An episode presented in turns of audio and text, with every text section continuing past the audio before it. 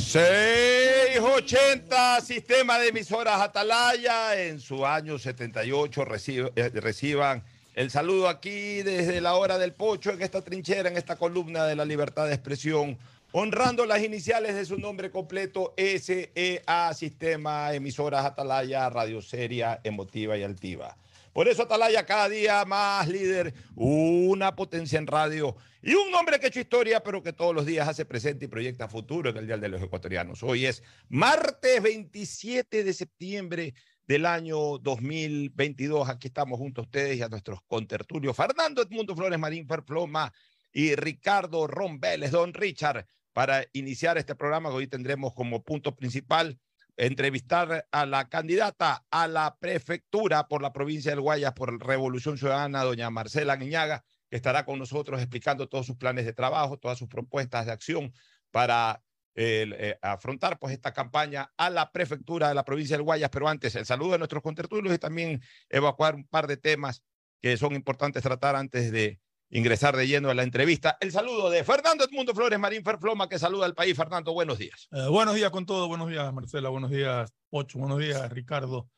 Eh, tenemos aquí una invitada especial para tratar algunos temas planes que tiene en caso de triunfar en esta línea electoral para la prefectura del Guaya. Así es, ya la vamos a saludar antes de entrar a la entrevista y antes de tratar los otros temas para que haga un saludo inicial. Llegó temprano y obviamente pues está en la mesa, así que también va a saludar. Pero antes el saludo de don Ricardo Ron Vélez, don Richard. Muy buenos días a todos los cientos de miles de radioescuchas, Sistema de Atalaya 080 de la Nacional. Eh, muchas gracias, Marcela, por compartir aquí en la cabina del Orepocho. Eh, la hora de Pocho no se distingue por ser un programa de entrevistas, es un programa de comentarios políticos, pero Pocho desde hace algún tiempo atrás manejaba la política de en campaña siempre entrevistamos. Claro, modular un poco el programa para entrevistar a los y a las candidatas en este caso. Perfectos para que los radios Y ya vendrá la ronda de alcaldes y ya vendrá la ronda en algún momento. Metemos un poco menos concejales porque la gente busca más siempre a los candidatos claro. De las unipersonales, en este caso prefectura y alcaldía. Marcela, bienvenida. Hola, buenos días, muchas gracias. Gracias por la invitación. Por supuesto, va a ser un gusto entrevistarla. Este, bueno, un par de temas antes de irnos a la pausa y luego retornar con, con la entrevista. Oye, yo estoy realmente muy preocupado. Hoy día tuve la oportunidad incluso de hablar con el presidente de la Cámara de Turismo de Galápagos. O sea, esta cuestión no puede pasar así porque sí. Ya ayer lo comentamos en caliente porque recién conocíamos la noticia, pero ya más en frío, analizando la situación, por Dios. Galápagos es uno de los centros turísticos, si no el centro turístico más importante de la costa del Pacífico. O sea, yo no conozco un lugar en la costa del Pacífico, desde Alaska hasta, hasta eh, la punta de Chile, que tenga realmente un mayor impacto turístico que Galápagos. Aquí nos damos el, lujo, porque incluso así lo exige el ecosistema, de filtrar un poco la presencia de gente en Galápagos. Y no puede ser que con tanta irresponsabilidad se maneje esta transportación entre islas con estas pandas eh, eh, demasiado artesanales. Por, por último, no importa que sean artesanales, pero por lo menos con un mínimo de garantía de que no puedan pasar o sobrepasar una cantidad de pasajeros, sino al límite, a un límite determinado, que absolutamente todo el mundo, hasta los mosquitos que viajan en la, panda, tienen que ir con chalecos salvavidas. No puede ser de que se embarque una persona de, una isla para otra sin chalecos salvavidas. Es una cosa terrible. O sea, ahí eh, es verdad, responsable es el armador, responsable es el, entre comillas, capitán de esa panda, todo lo que ustedes quieran pero ahí la capitanía tiene que controlar, pues la capitanía del puerto tiene que, que, estar pendiente de esa situación y, no puede autorizar el zarpe de, ninguna, así sea una canoita o de un barco o, o, de una panda o de lo que sea, donde vayan turistas. Oye, Pocho, y esto no es cuestión de, de que quiero o no quiero el salvavidas, porque leía que, que muchas personas no querían usar el chaleco salvavidas. Esto es obligación de usarlo y el que no quiere usarlo, abajo. Oye, yo estuve, yo estuve hace poco, lo comenté ayer, a inicios de año, que eh, tomé mis vacaciones, me fui a Panamá, que ahí en Panamá me llevaron a un sitio en donde se, se cogía a sí mismo unas pandas para ir a unas islas bonitas ahí que están en medio, Caribe, unas islas lindísimas. El viaje es medio tortuoso, pero ya una vez que uno eh, coge esa panda y va a mar abierto, es bonito. Así mismo en panda, pues todo el mundo en chaleco, y uno se, se, empapa de agua porque va, va contra corriente, todo, se puede virar eso incluso, pues estás con tu chaleco. Pues no puede ser, esta cuestión a mí me parece eh, increíble de que haya pasado. O sea, yo me pongo en este momento, yo siempre cuando matan a un turista o cuando se ahoga un turista, como en este caso, yo lo primero que, pienso y me estremezco es cómo se le dice a la familia de, de, cualquier persona, pero de ese turista, oye, primero cómo ubicar a la familia, o sea, cómo saber contactar a la familia de esa persona fallecida en otro lado del mundo. ¿Cómo decirle a esa persona, eh, pasó esto? O sea, eh, a ese familiar, ese padre, esa madre. O sea, e, e, el turista merece igual que cualquier ciudadano, pero en especial por ser turista, la máxima seguridad, sobre todo en, en, en, planes turísticos. Este es un plan turístico. El, el, turista, el que viene a Galápagos, el turista nacional o el turista internacional va en un plan turístico. Entonces hay que rodearlo de las máximas garantías, las máximas seguridades. No, puede ser que se embarque en una panda sin, sin que se exija el uso de, un chaleco. No recuerdo, me parece que, que, era la capacidad 20 o 24 personas, había más de 30.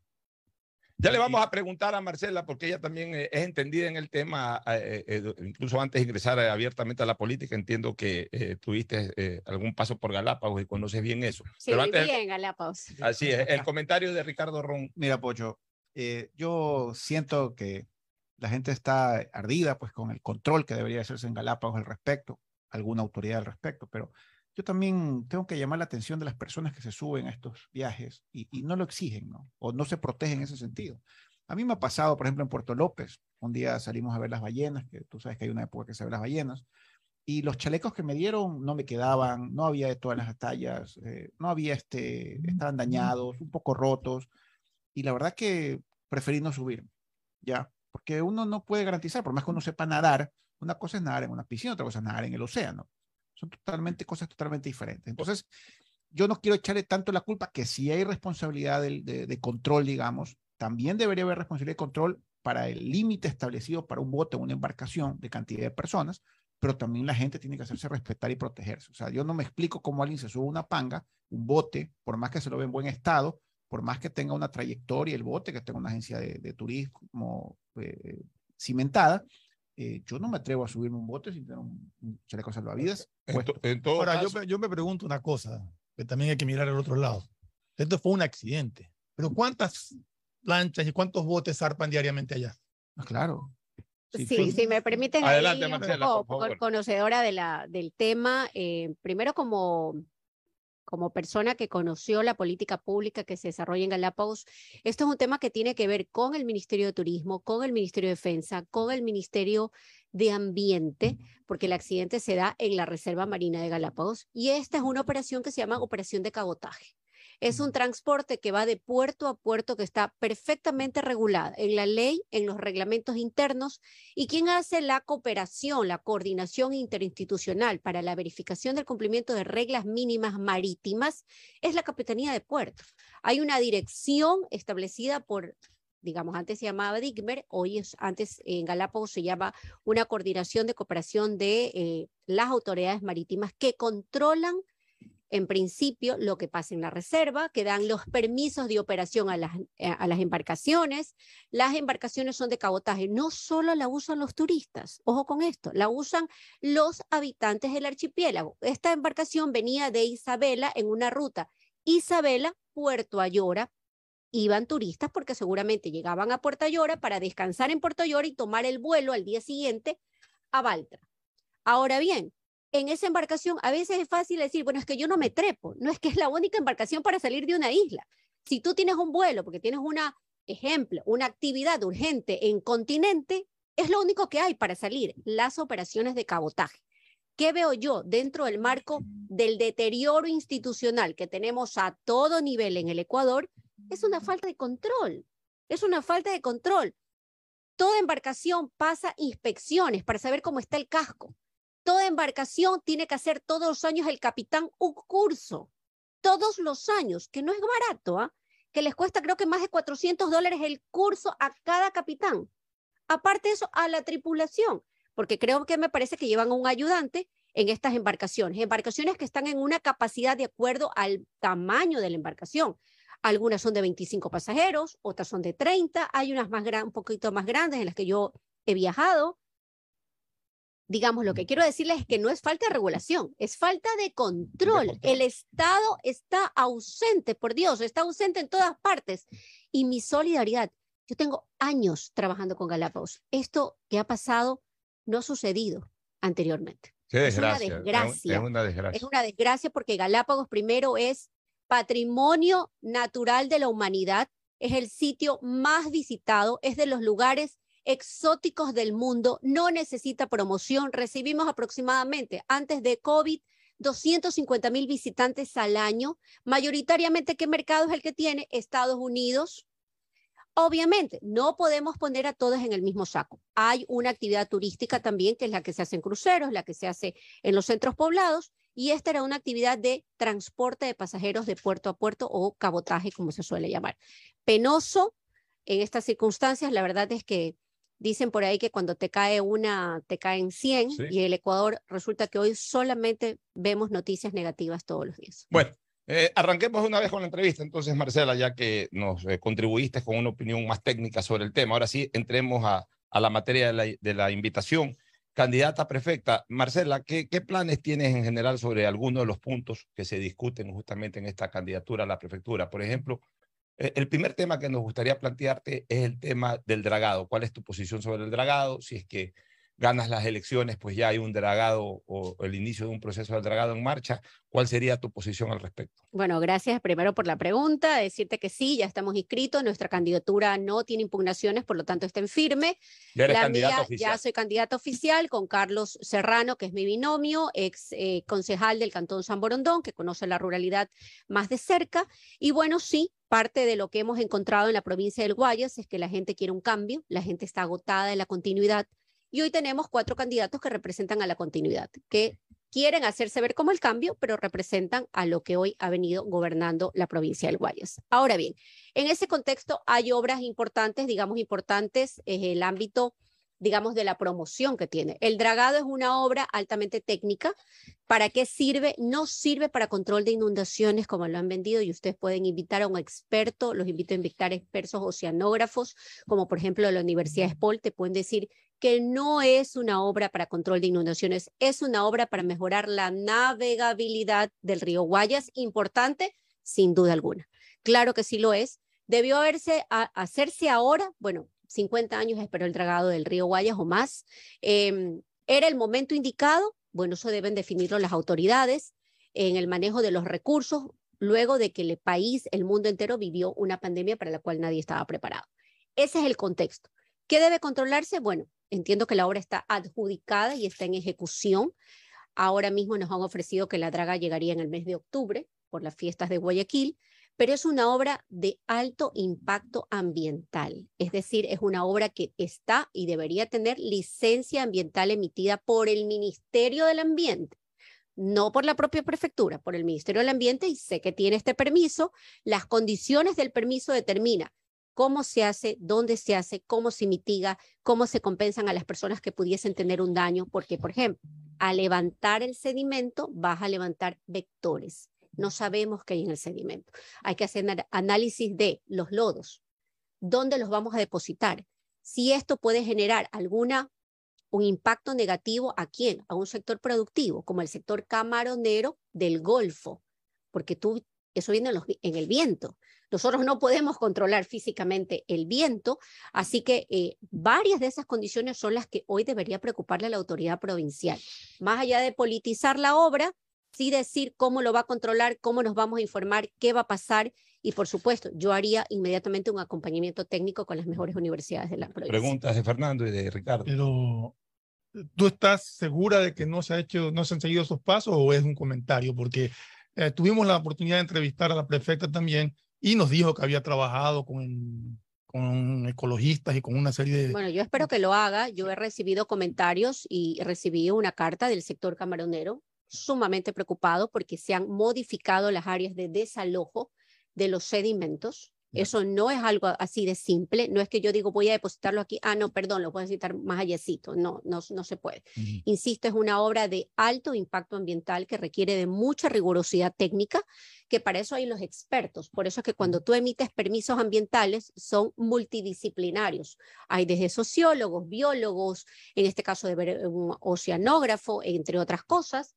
Eh, pero, insisto, más allá de yo estarla criticando, lo que estoy diciendo es que espero que haya cumplido con todos esos pasos. De haberse cumplido, lo que hay que hacer es un seguimiento muy importante porque podría tener insisto. Eh, pero en caso de que, de, que ¿Yo qué haría? El primer día que me siento constituye una veeduría ciudadana llamando a los mejores expertos que los hay en la provincia del Guayas, universidades de primer índole, que puedan acompañar en el seguimiento de la ejecución de la obra. Adicionalmente, ¿por qué no? Podría traer expertos internacionales que me digan, lo estoy haciendo bien, qué estamos encontrando en los suelos y comentarle a la gente, señores, hemos encontrado en los suelos este tipo de problemas, cómo los vamos a mitigar de alguna manera, llamar al sector camaronero, porque digamos, hoy en los rubros de exportación el sector camaronero es importantísimo. Cuidado, generamos una enfermedad a ese sector, digamos, sin quererlo, puede ocasionarse para decir qué acciones de prevención podría tomar en el ámbito del, eh, del levantamiento del sedimento, dónde voy a desalojarlo. Las personas que habitan ahí saben, están cercas. Eh, qué acciones puedo tomar, en, eh, digamos, para prevenir cualquier impacto negativo a la salud de las personas. Ricardo. Marcela, yo te voy a hacer una consultita como ciudadano. hace muchos años tuve la oportunidad de partir con unos técnicos de Astinave y ellos me explicaban que efectivamente el dragado era necesario, que la sedimentación, pero que el problema no acababa ahí. Correcto, así es. Porque han pasado 5.000 años de que la Tierra se creó, 10.000 años, y nunca hubo sedimentación. Me explicaban que la sedimentación nació a raíz de la construcción de la represa Daule Peripa, que modificó los caudales de los ríos Daule y Babahoyo y que ocasionó pues, que el caudal del Daule disminuya y por eso se genera la sedimentación. Entonces, el problema, me decían, es que podemos gastar 50, 100, 200 millones en retirar los sedimentos, pero que al momento que los retiras, automáticamente iba a volver a iniciar el proceso y que era botar la plata por gusto. Pero se le da mantenimiento, supongo, Marcela. Correcto, pero, pero son costos adicionales. Claro, pero no se le hizo antes nunca mantenimiento. Y es decir, yo nunca podría decirte como una ex ministra de Ambiente que el dragado no es una solución que se utiliza para mejorar las condiciones de navegabilidad de, un, de una cuenca hídrica. En este caso, el río Guayas. Sí, es una técnica que se usa no solamente aquí, se usa en el mundo entero y nosotros lo usamos en los ríos para mejorar digamos, inclusive su, su corriente. Pero aparte de eso, usted lo dice con absoluta certeza y, y, y, correcto, de forma... siento muy mayor. y de forma correcta, es decir, eh, es una obra temporal que va a solucionar los problemas. No, hay que hacer una mancomunidad con las diferentes prefecturas de la cuenca alta del río Guayas, porque sí se menciona bien, es decir, eh, hay otros problemas eh, Daule Peripa, pero hay problemas mayores como por ejemplo falta de ordenamiento territorial, ampliación de zonas urbanísticas, eh, deforestación, eh, contaminación en la calidad del río, es decir, qué calidad tiene el agua hoy mismo, metales pesados, pesticidas, plaguicidas, coliformes fecales, todo eso debemos saberlo y entiendo que lo digamos los ciudadanos hoy no lo conocen. Por lo tanto, hay que hacer una mancomunidad para proteger la cuenca desde arriba. ¿Con quién? Con otras prefecturas. Marcela, y... Y también el río Daule, ¿no? Porque es donde tomamos el agua para Guayaquil. Ya, tú, tú, has comentado que obviamente se va a, mejorar la navegabilidad, y eso es correcto. Ya, perfecto, pero digamos, ganas la elección, eh, se hace el dragado, se mejora la navegabilidad. ¿Tienes algún plan para, para utilizar esa navegabilidad? Porque al final vamos a ver un río navegable, pero con pocas canoas, con pocos barcos, sin muelles. O sea, ¿hay algún plan integral, por ejemplo, justamente, perdona la redundancia, para integrar Daule, San Borondón, tanto el sector de la Aurora como Daule mismo, otros sitios en donde, por ejemplo, hayan muelles para que se navegue transportación masiva o, o transportación privada por, por, por el río? Sí, hay algunas propuestas eh, que ya han tocado mi puerta, digamos, algunos sectores interesados en promover la nave, eh, no solo la navegabilidad del río, sino la transportación pluvial entre diferentes cantones, hacer esta suerte de conectividad entre Guayaquil, Daule, Durán, la propia, este, de alguna forma, Sí, bueno, ahí estamos completo el círculo. Daule, Guayaquil, Durán, y San Borondón. Bueno, y también va para los ríos, por último. sí, hay la propuesta, pero no tenemos estudios técnicos que nos digan qué efectividad en temas de sostenibilidad puede tener este proyecto. Por lo tanto, sí podremos hacer los estudios. Hay que ver también el presupuesto de la prefectura, de más o menos, son casi 400 millones que tiene de presupuesto de la prefectura, cuánto está comprometido, cuánto está en créditos hoy mismo del BID, porque hay, digamos, algunos compromisos que ya ha asumido la prefectura. Eso debemos conocerlo para hacer un planteamiento. Pero ¿de dónde tiene que salir la planificación? Del Consejo Provincial. ¿Quiénes lo constituyen? Los propios alcaldes. Las juntas parroquiales. De ahí nace la priorización de la atención de las obras que tenemos que hacer en la provincia. Pero también es importante decir que hoy que queremos un cambio, un, cambio seguro, un cambio sin improvisación, como planificación. Por ejemplo, la improvisación no le hace bien a la ciudadanía. Acaban de hacer un redondel en Salitre. El problema no es el redondel, el problema es que se ha hecho el diseño, está generando problemas en, en el tránsito de los vehículos. Y tenemos accidentes casi todos los días. ¿Qué harías tú con ese redondel, por ejemplo? Bueno, inmediatamente extraería a los expertos en vías, yo soy abogada de profesión, eh, los expertos de vías que nos digan cómo solucionamos el problema hoy de ese atoramiento que tenemos en esta zona para tomar decisiones prontas y rápidas. Ya, a propósito de vías, y ya para entrar al, tema vial, que es el otro tema que preocupa mucho a, la ciudad, digamos, a la población que vota por prefecto y a los propios candidatos a la prefectura. Eh, ¿Qué planes tienes, planes viales? Sobre las carreteras actuales de la provincia del Guayas, bypasses, puentes, etcétera, un poco, un poco que conozcan la, la ciudadanía. Bueno, dentro del plan de desarrollo, eh, tiene un nombre un poco complicado, el plan de desarrollo vial de la provincia o algo así, eh, está hecho y actualizado al año 2016 o es lo que encontramos en la página web. Debería estar subido, si no, por temas de transparencia, si hay un plan actualizado. No lo hay.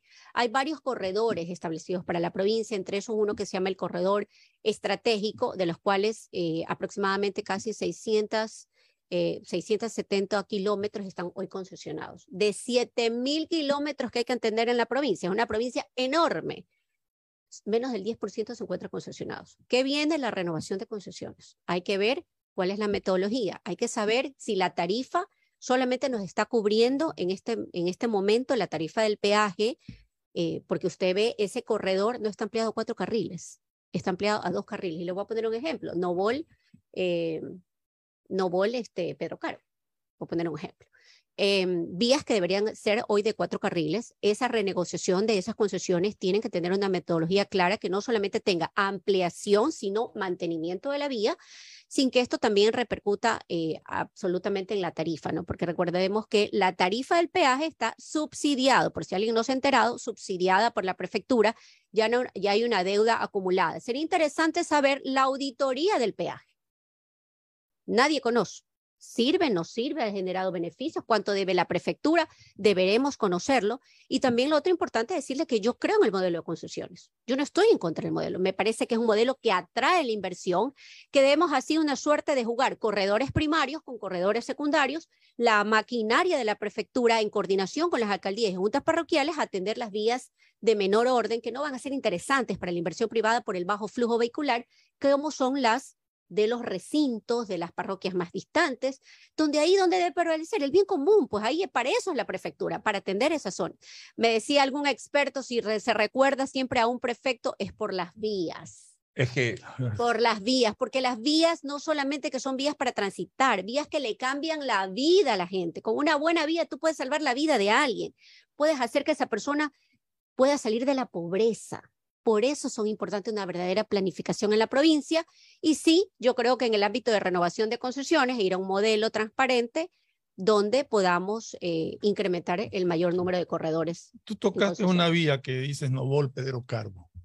En el transcurso de la vía... De, en el redondel, ¿no? Eh, no, pero hasta llegar a, a, Pedro Carbo hay una serie de poblaciones. Sí, sí. Y no hay bypasses. Y Ayora, Loma de Sargentillo y no hay bypass, sino que tienes que entrar al pueblo, es un cuello de botella, igual en Pedro Carbo, peor todavía en Pedro Carbo. es más largo, tamaño, más largo el cantón.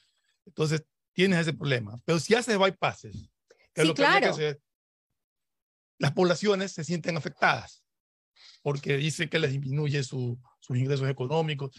¿Cómo como pasó en Progreso. Eh, como pasó en Progreso, entonces, pero ¿cómo consigues que esa gente que inmediatamente va a trasladarse a los bypasses, no invada el costado de la vía, sino que mantengan un... Claro, tendría que ser el primero, de acuerdo a los estudios técnicos, dónde podría ir el bypass. Y si hay, y si hay bypass, obviamente hacer estos centros, eh, muchos de ustedes seguramente conocen Orlando, estos centros que se llaman centro de descanso o de transporte vehicular, donde usted tiene los locales, tiene el vestidor para que, digamos, un chofer que ha manejado muchas horas pueda descansar, tiene centros y puntos de seguridad como las agencias de tránsito, la CTE en este caso, y la Policía Nacional. Estos centros que deberían ser parte también de las negociaciones de los modelos de concesión, eh, desde nuestro punto de vista, deberían incorporarse. También, mira que estamos explorando, em, digamos, en el momento que tú hablas de cambio, que la gente quiere un cambio real, no solamente obra con improvisación. Em, tú te das cuenta que, por ejemplo, para resolver un problema de tránsito, San Borondón, Salitre y Daule estamos en la posibilidad de construir un modelo que debe ser socializado con las poblaciones de esos sectores y con sus alcaldes de un tranvía.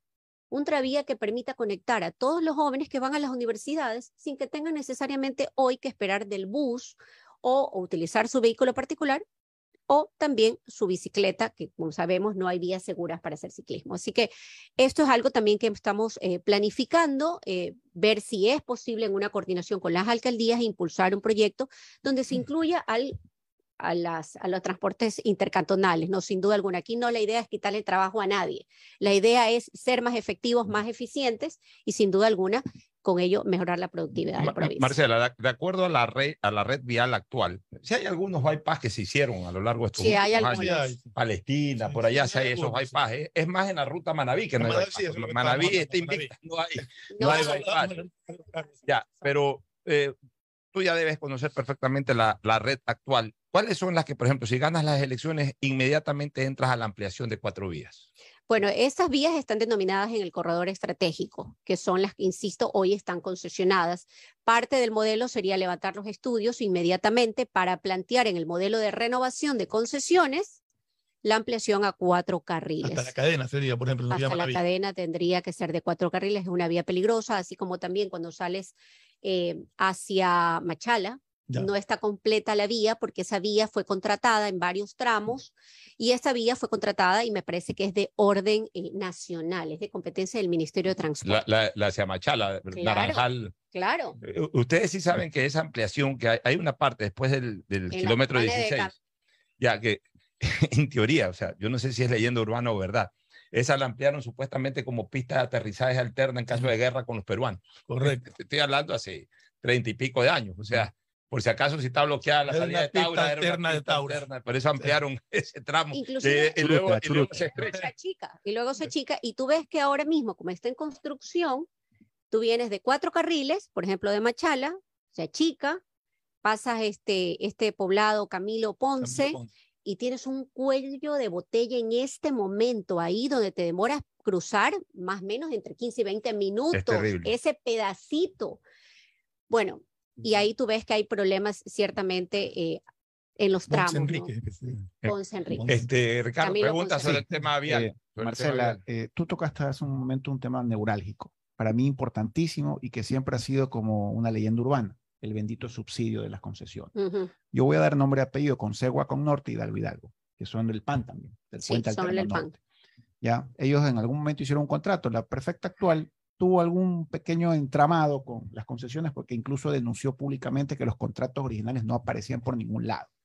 Después me parece que leí que sí aparecieron por algún lado. Esas concesiones, cuyos dueños no sabemos quiénes son, eh, este, le han generado un egreso a la prefectura de cientos de millones de dólares en casi 20 años, 25 años, por un subsidio, por un supuesto no aumento de la tarifa. Cuando se construyeron, el Estado puso la plata y después les dio construidas las vías.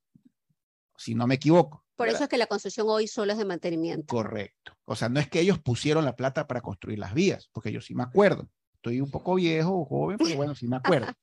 Entonces ellos con, el Estado puso, la prefectura puso la plata y ellos cogieron solo el mantenimiento. Entonces a mí me parece que un dólar es más que suficiente para pintar las carreteras, para, para, un, otro bache. un otro bache. Pero claro, si vamos a hablar de una ampliación, podría ser un aumento y todo. Pero sin embargo, la prefectura ha gastado cientos de millones de dólares en 20 años. Cientos, son cientos, ¿ya? ¿Qué va a pasar con eso, Marcela? ¿Tú tienes clara la película al respecto? Bueno, primero de preguntarle a la, actual prefecta eh, la auditoría que dijo que sí iba a ser y que hoy nadie sabe qué pasó. Es que porque no nos contaron a nadie. fue un escándalo mediático muy propio del Ecuador. Eh, pero que nos quedamos ahí, ¿no? ¿Qué pasó? Ese ímpetu que tenía pues de, de lanzarse contra los concesionarios y después quedó ahí, cric, cric, como dicen los pelados, eh, no pasó nada. Bueno, conocer saber esto no es un tema de persecución, yo no creo en la política pública, yo no, creo en la política pública de perseguir a nadie, que le reduce, le, reduce presupuesto para la prefectura. Por supuesto, en el manejo de recursos y que me dicen que hay una deuda acumulada. ¿De cuánto? No lo sé, todavía no podemos acceder a toda la información porque no todo está publicado en la página web. Y para eso yo he hecho algún requerimiento como ciudadana de información que quiero saber hoy cuánto es el presupuesto efectivamente comprometido, cuánto se encuentra, eh, digamos, en créditos directos con organismos eh, de financiamiento como el BEDE, cuánto de eso hay, cuánto hay con financiamiento internacional, me dicen que hay un crédito BIT eh, que hoy sirvió para la reingeniería de la prefectura y resulta que los funcionarios están regresando con órdenes judiciales y con indemnizaciones. ¿Quién se va a hacer cargo, digamos, de eso? Son todos los elementos que hay que revisar en un presupuesto que no es menor, no estamos hablando de un presupuesto importante de casi 400 millones de dólares eh, que tiene hoy la prefectura del Guayas. Así que sí, yo creo que hay que inmediatamente constituir una veeduría, si de ser del caso internacional, para que sepamos los guayasenses dónde ha estado la plata que hemos pagado en todo este tiempo por el uso de los peajes. Marcela, más allá de las ampliaciones que has hablado, ¿qué vías consideras importante rehabilitar o, o hacer? Bueno, eh, eso es una decisión que no solamente puede tomar la prefecta en ejercicio de funciones, sino que tiene que tomar el Consejo Provincial.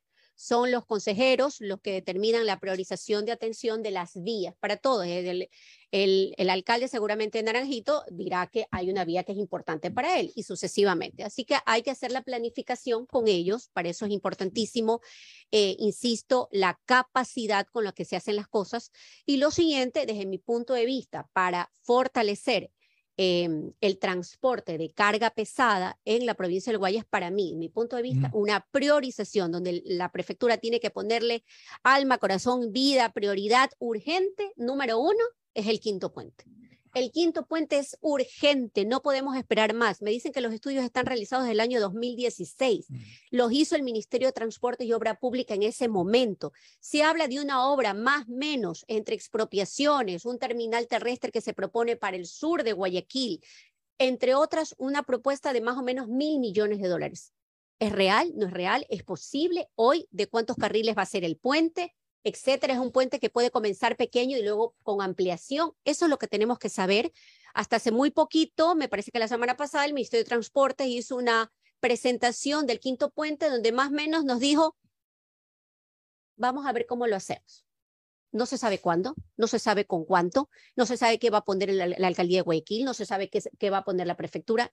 Nada de ello está listo. Por lo tanto, si el gobierno central no se quiere embarcar, Señor, hágase un costado, no estorbe, déjenos que en la provincia del Guayas salgamos adelante. Este es el desarrollo, no solamente para la provincia, porque la carga pesada viene de todo el país, pero aparte de eso es generar un nuevo tramo que viene desde Naranjal, el puente que sale desde Durán, y que adicionalmente permite que los guayaquileños recuperemos la perimetral y saquemos toda la carga pesada, que hoy se toma dos horas treinta, porque casi que se ha vuelto una calle en la perimetral. Es que ya es una avenida urbana. Así es pasar esa carga pesada a este nuevo tramo, recuperar la perimetral para los guayaquileños en temas de movilidad y sin duda alguna bajar la, eh, los accidentes de tránsito que hoy tenemos. ¿no? Así que yo creo que es un ganar-ganar, es una prioridad.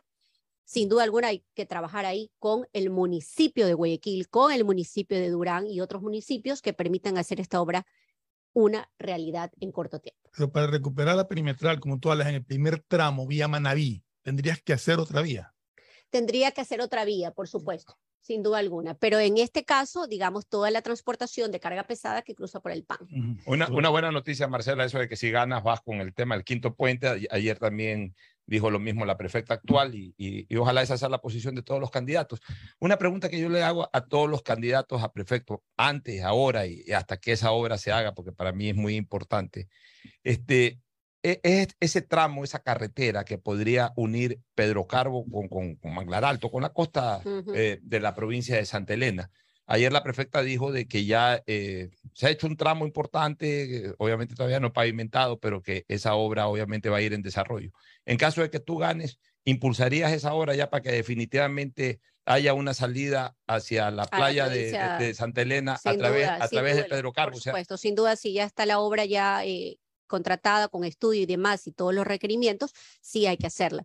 Otra de las cosas que me, me enteré hace poco es que la propia prefectura tiene una empresa de asfalto. ¿Por qué, digamos, no tenemos la maquinaria para entonces comenzar a trabajar con ese material en ciertas vías que sin duda alguna no van a tener inversión privada porque no es de interés? Esa es obra que tiene que hacer la prefectura. ¿Dónde está? Me dicen que está ahí en, por atrás de, me dicen que por ahí por la Aurora está la, cantera que tiene la propia prefectura. deberíamos conocer cómo mejoramos el asfalto para que podamos inmediatamente también atender la vialidad en coordinación también en algunos casos con, la, con las municipalidades. ¿no? Así que sí, creo que todas las obras que estén contratadas deben impulsarse y llevarse adelante más allá de cualquier bandera política. Aquí no se trata de trasladarle problemas a la gente, sino darle cambio, el cambio que hoy merece Guayas. ¿Y, y, qué plan tiene sobre el tema de seguridad vial en general, seguridad vial y seguridad a nivel de la provincia? ¿Cómo podrías tú coadyuvar como prefecta a, mejorar la, tan mentada y tan carente seguridad ciudadana que hay hoy día? Bueno, sí, entre los dos problemas principales que salen para los guayasenses es lo mismo que le pasa al resto del Ecuador. Inseguridad, nuestra principal preocupación, y la segunda, falta de empleo, trabajo, capital de trabajo, inversión que le permita llevar a, esos padres, a esas madres, el ingreso a sus hogares, ¿no? Esos son los dos problemas. O sea, Guayas no está distante de lo que pasa en el resto del Ecuador. Ahora bien, ¿qué hacer con el tema de, em, digamos, de la seguridad? Parte de las competencias que establece el COTAT es la coordinación de seguridad por parte de la prefectura. Lo dice así con claridad en una de sus últimas reformas, que antes no estaba. Sí está en la última reforma, así como luchar contra las drogas también está como competencia de la prefectura. ¿Qué hay que hacer? Hay que conformar el Consejo de Seguridad Provincial. Ese consejo que esté coordinado con las alcaldías, porque está bien entregar camionetas. Yo no digo que no, las camionetas y las cámaras están bien, pero si esto no está integrado a una política de control delictivo y por otro lado de prevención delictiva, sin duda alguna vamos a dar manotazos de ahogado. O sea, no va a servir de mucho. ¿Qué hay que hacer? Hay que generar en los cantones políticas de prevención delincuencial. ¿Qué tenemos que hacer? Bajar los niveles de violencia en los cantones. ¿Cómo lo hacemos? Lo tenemos que hacer fomentando recreación, deporte, actividad cultural. si alguien sabe qué pasa en el barrio, ¿quiénes son? Los que habitan ahí. ¿Quién vende la droga? ¿Quién fue el último que llegó? cuáles son los movimientos en la noche raros o extraños porque están ocultando droga. La gente lo sabe. ¿Por qué no lo denuncia? Porque hoy tenemos un Estado ausente, porque no nos sentimos protegidos, porque el mismo, quizás algún mal eh, instrumento policial es el que luego va y, es el socio del delincuente. Entonces, ¿cómo? ese tipo de cosas, pero hoy no podemos tener autoridades que nos den excusas, que es que no me compete, es que miro para un lado. Eso no podemos tener más. Ante falta de políticas públicas nacionales, las autoridades locales tienen que tomar la decisión sin pretextos y tienen que, sin duda alguna, resolver sin justificaciones los problemas de la gente. Ricardo, preguntas. Marcela, hay dos, hay un tema principal para la prefectura para mí que es el tema del sector agrícola. El sector agrícola depende muchísimo de la prefectura en lo que concierne a caminos vecinales y drenajes, si mis cálculos no fallan. Eh, yo, yo siento que el, el, tema de caminos vecinales, la prefectura sí lo atiende, los caminos, pero el drenaje está muy retrasado, Marcela. Riego y eh, eh, drenaje.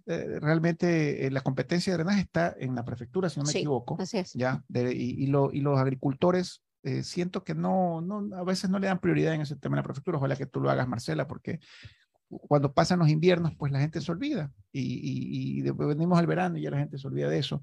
Hay un tema que me preocupa mucho que son los multipropósitos de la empresa pública del agua.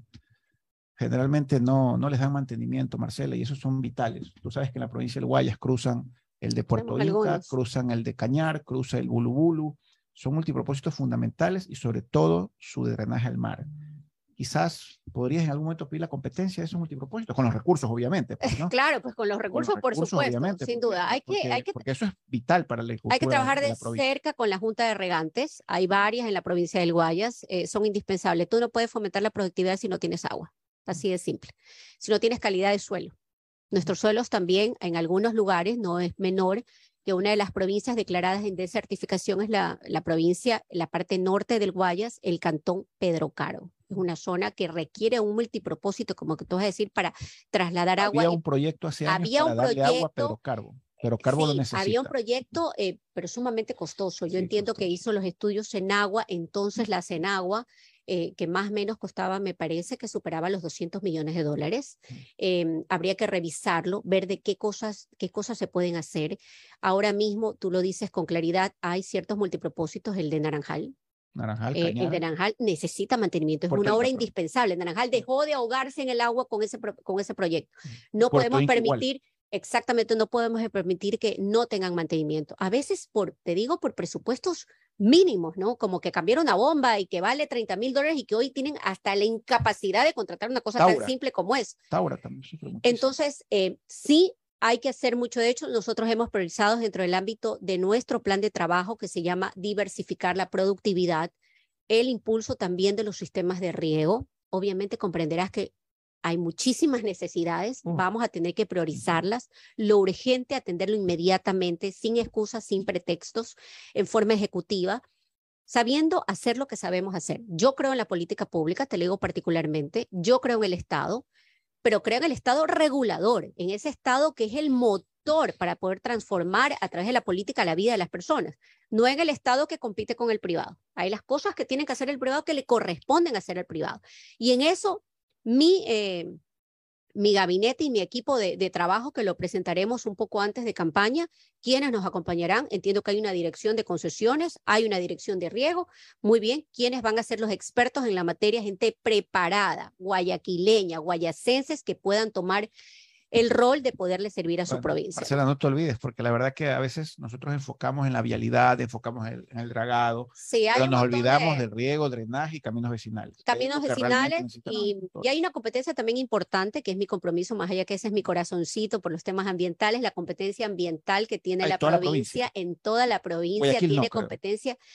O sea, de acuerdo a la ley, al Código Orgánico del Ambiente, tú tienes varias competencias. Entre esos, el ente rector, que es Ministerio del Ambiente, de ahí se baja a las prefecturas. La prefectura del Guayas tiene competencias ambientales y de ahí los municipios en su jurisdicción. Pero un municipio no se puede licenciar o darse los permisos a sus propias obras, tiene que ir a la prefectura y así. Pero, por ejemplo, hay un componente que no se ha trabajado, que es el mantenimiento del patrimonio natural que tenemos en la provincia del Guayas. Ejemplo, conservar los manglares. Yo luché por conservar los manglares. Va a ser mi compromiso, una vez más, de ser la voz cantante contra la tala de manglar. Si no entendemos que los manglares tenemos que tenerlos para, ahí sí, protegernos de las inundaciones, no entendimos nada. Llevar adelante la conservación de espacios, por ejemplo, hoy la isla Santay. La isla Santay está abandonada por el Ministerio del Ambiente.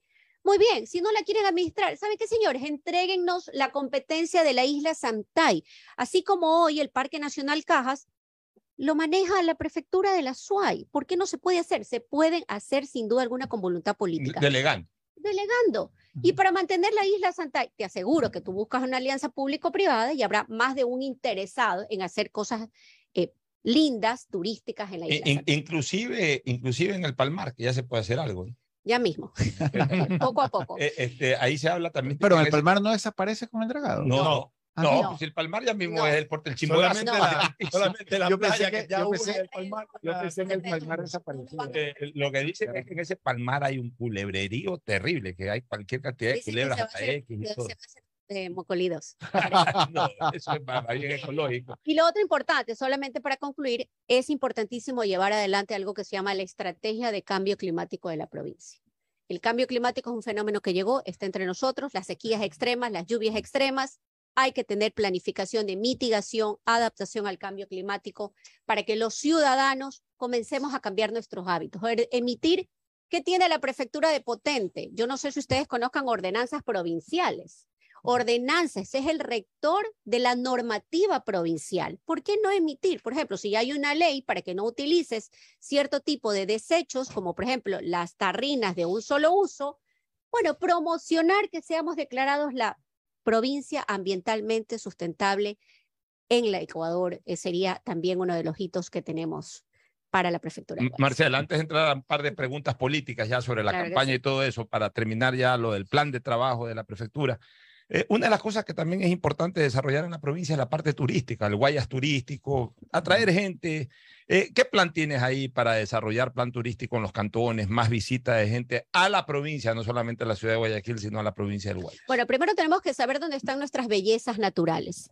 Creo que le falta promoción turística, es decir, nosotros no solamente que tenemos playas, que se promociona como la ciudad del mejor clima del mundo, pero también de sus mariscos, de su gastronomía. Bueno, también decir que tenemos reservas en nuestra, en nuestra provincia que tienen que ser conocidas por los ciudadanos. Reservas Manglares Churute, que seguramente algunos no conozcan, pero es una reserva divina, preciosa.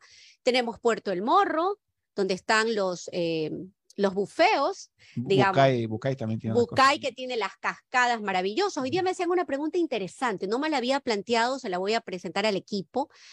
¿Qué pasa con la ruta del tren? ¿Cuál es? Pues no, el tren playero. No, la ruta del tren, que sale de... el tren que existía, del real, no el que se imaginan algunos, no, no, el, real. De Sale de Durán, salía de Durán. Allá Bucay. estación en, eh, en Yaguachi, Milagro, la estación hermosísima de Bucay, hoy todo abandonado, todo perdido. Entonces me planteaba alguien que si podría hacerse una mancomunidad de todas las prefecturas que tienen incidencia en la ruta del tren. Pero quizás un tren un poco más rápido, porque cuando se restableció eso, el tren de Durán a Yaguachi duraba como tres horas. sí, pero bueno, era parte, parte del paseo, ¿no? Era turístico. Bueno, es un planteamiento que hay que hacerlo interesante. interesante. Las vías están ahí. Las vías están ahí. deterioradas, pero ahí Hay que recuperar las estaciones, pero yo creo que podría retomarse. Hay que proponerlo hay que proponerlo, sí. ¿Sabes qué? Yo estaba pensando en generar aplicaciones, hoy que todo es digital, llegar a esta juventud también eh, y a ese electorado joven, estas aplicaciones que digan el Guayas turístico, dónde está y dónde se come el mejor seco de pato de la provincia. La, gastronomía. ¿Cómo, identificas cada cantón, cuál es su identidad cultural, donde, por ejemplo, a mí no me gusta, pero hay gente que las comparte, es un tema de cultura, de, identidad cultural, las peleas de gallos, por ejemplo, a mí no me gustan, pero le gustan mucho. Pero eso está prohibido, en teoría. Los rodeos sí son Las peleas de gallos no están prohibidas. Los rodeos tampoco. Los rodeos tampoco, efectivamente. Eh, Guayas es una provincia montubia. Bueno, impulsar cada una de esas a través de qué? Una aplicación, donde tú puedes ver, hoy día quiero ir a tal lado en Guayas, pack, y tú puedas promocionarlo eh, en una aplicación como esa muy internacional que todos conocemos, que se llama la Triple Advisor. Bueno, ¿por qué no la Triple Advisor de Guayas? Donde están nuestros mejores lugares, las mejores hosterías, donde puedes farrear muy bien, seguro, y que tengas sin duda alguna la posibilidad de promocionar así nuestros productos turísticos. Oye, eh, eh, el día domingo tuve una bonita experiencia, pues, incluso lo puse en Twitter, tengo como 300. El lagarto, el lagarto. Eh, filmé por el cocodrilo de Puerto Azul. Qué, belleza, el, animal suspendido, o sea, la, la, parte alta del animal eh, a la superficie, la otra parte ya flotando. porque él, a las 5 de la, tarde siempre se acerca, llegan los pescadores al fileteo, y ahí le lanzan su cuero, su vaina, ahí está el cocodrilo. Qué cosa más maravillosa, pero, pero hay muchos, o sea, la gente piensa que es un cocodrilo que hay ahí en No, hay muchos, hay, varios en Santay. En Santay. En Santay hay varios, eh, y también em, me dice que son introducidos, alguien me comentaba eso, eh, digamos, de la, eh, de la fauna eh, de la provincia, me dicen que no eran propios de acá, fueron introducidos en algún momento, pero por ejemplo en Santay encuentras especies como unas palmeras muy propias del lugar, que no se vean, no se vean casi, digamos, creo que están ya por declararse en peligro de extinción pero muchas de esas cosas las que tenemos que promocionar. Si algo necesitamos para que nuestra sociedad sea menos violenta, son espacios de recreación, espacios donde los padres compartan con sus hijos, espacios seguros. ¿Y por qué no impulsar? Mira que el proyecto Samán es un proyecto de 800 hectáreas, solamente está intervenido el 30%, es un parque maravilloso que de alguna forma se lo entregó al norte de Guayaquil. Hoy también está en deterioro, por Dios, para cortar el no necesitas millones de dólares, necesitas solamente tener las ganas de hacer las cosas. Así Saque a los funcionarios públicos, pues si no tiene plata, compre, haga la vaca, compre varios machetes, compre una cortadora de césped y hágalo. Es decir, hay cosas que, mira, y no solamente eso, que te puedo decir que yo hice el Parque Samanes, el Parque Samanes tiene todo soterrado con inteligencia, es decir, quiere decir que hay conectividad. Tú puedes tener toda el área con internet, puedes tener riego automatizado, simplemente desde una pantalla disparas dónde se riega, a qué hora. Es decir, te juro que a veces me da una, decepción porque digo, te cuesta tanto construir y en pocos segundos es tan fácil destruir todo lo que hace. Pero el Parque Samán es para los huequileños y tenemos que conservarlo. Eso es lo que necesitamos para tener una ciudad, digamos, de paz en un futuro no muy distante. Marcela, vamos a, vamos a político. Una, pregunta que pregunta me, de lo, quedó de lo que de lo plan de trabajo. Plan de, trabajo. Sí, de lo que estabas hablando sobre la violencia y sobre todo lo, lo que pensabas. La violencia nace de la desintegración familiar. ¿Tienes alguna idea o algún plan para trabajar con las familias, para evitar que, que los padres se descuiden de sus hijos, para evitar esa desintegración que hay actualmente, que es mucho de las causas por las que chicos caen en droga y todo? Sí, tenemos algunas propuestas. Hemos generado un plan que se llama Nuestra Semilla. Esto está destinado a buscar recursos eh, de financiamiento para aquellas mujeres pilares de hogar que han por una u otra circunstancia abandonado a su agresor, digamos, por las circunstancias de poner, eh, porque ponía en riesgo a su vida y la de sus hijos para ellas prioritariamente en temas de fortalecimiento y capacitación, pero por otro lado también estamos pensando en llevar adelante una, una competencia que se llama de bienestar social, es decir, es como que muy amplia, no sientes todo y nada, donde fomentemos el deporte. ¿Sabían ustedes que la eh, prefectura del Guayas tenía escuelas de formación de fútbol? Bueno, están cerradas. Se capacitó a más de 15 mil chicos. Una selección fue a jugar a Argentina y quedó campeón en Argentina. Una selección fue a jugar, así es. ¿Compuesta por cuál? Por las ex glorias de los dos grandes equipos de esta provincia. Todos ellos despedidos. ¿Cuánto representaban en el presupuesto? de casi 400 millones representaba 200 mil dólares al año. La selección, la selección que fue a jugar a Argentina eran los mejores de cada una de las escuelas. Yo no estoy en contra del sur, bienvenido al sur, ¿por qué no se mantienen las escuelas de fútbol? No entiendo. ¿Por qué se eliminó de alguna forma la coordinación con la sinfónica provincial que tenía, la orquesta sinfónica que tenía la prefectura, donde los chicos puedan acceder a lo que tú dices, en una forma de escape, en vez de que vayan a consumir, que toquen el violín, eh, que toquen la guitarra, que toquen la flauta, que tú puedas promocionar de estas formas que son también posibilidades de terapia para aquellos que sufren algún tipo de discapacidad. No sé si les pasa a ustedes, pero cada vez se encuentran más indicadores de chicos con Asperger, con autismo. Algo está pasando en nuestra sociedad, por lo tanto, debemos atender también esto con rigurosidad. Sí, yo creo que son varios de los mecanismos. Yo le planteaba a mi equipo, no solo escuelas de fútbol, le decía, pensemos en grande, pensemos en básquet, pensemos en otros deportes, pero ¿por qué no el tema de fútbol generar una empresa promotora de nuestros mejores jugadores? Vamos, esos chicos que necesitan hablar inglés, esos chicos que necesitan que alguien los acompañe, ¿verdad? Cuando mañana tienen un, una práctica para ver si pueden ser comprados por algún equipo internacional. Pensemos en grande, podemos hacerlo, estoy segura que podemos hacerlo, estamos listos, somos un cambio real, un cambio seguro, un cambio realmente el que necesita la gente. Marcela, ahora sí entremos a lo político, ya en las últimas preguntas, y, justamente en razón de ese cambio. Mucha gente dice que, mm, eh, y a lo mejor estratégicamente a ti está favorecido esto, de, ser la candidata en medio de una especie de primaria social cristiana. Porque bueno, eh, por, lo menos, por lo menos los candidatos con opción de pelear comenzando por la propia prefecta eh, en funciones, que es del Partido Social Cristiano, pero tiene alrededor tres candidatos que, que han sido de alguna manera parte afiliada o muy cercana al Partido Social Cristiano, que son Andrés Hushmer, Nicola Penti, que fue prefecto del Guayas 20 años por el Partido Social Cristiano, y Keko Tabaki, que fue un hombre siempre cercano al Partido Social Cristiano. Y más bien, la persona que podría haberte arrancado un poco de votación tuvo sus problemas, eh, ha vuelto a la escena, pero como que perdió espacio. Entonces, de alguna manera, este, este, escenario político te favorece.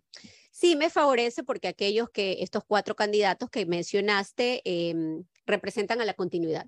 Que cuando nosotros comenzamos a hablar del cambio, ellos quieren desmarcarse y decir, no, no, nosotros somos el cambio. No, ellos son la continuidad.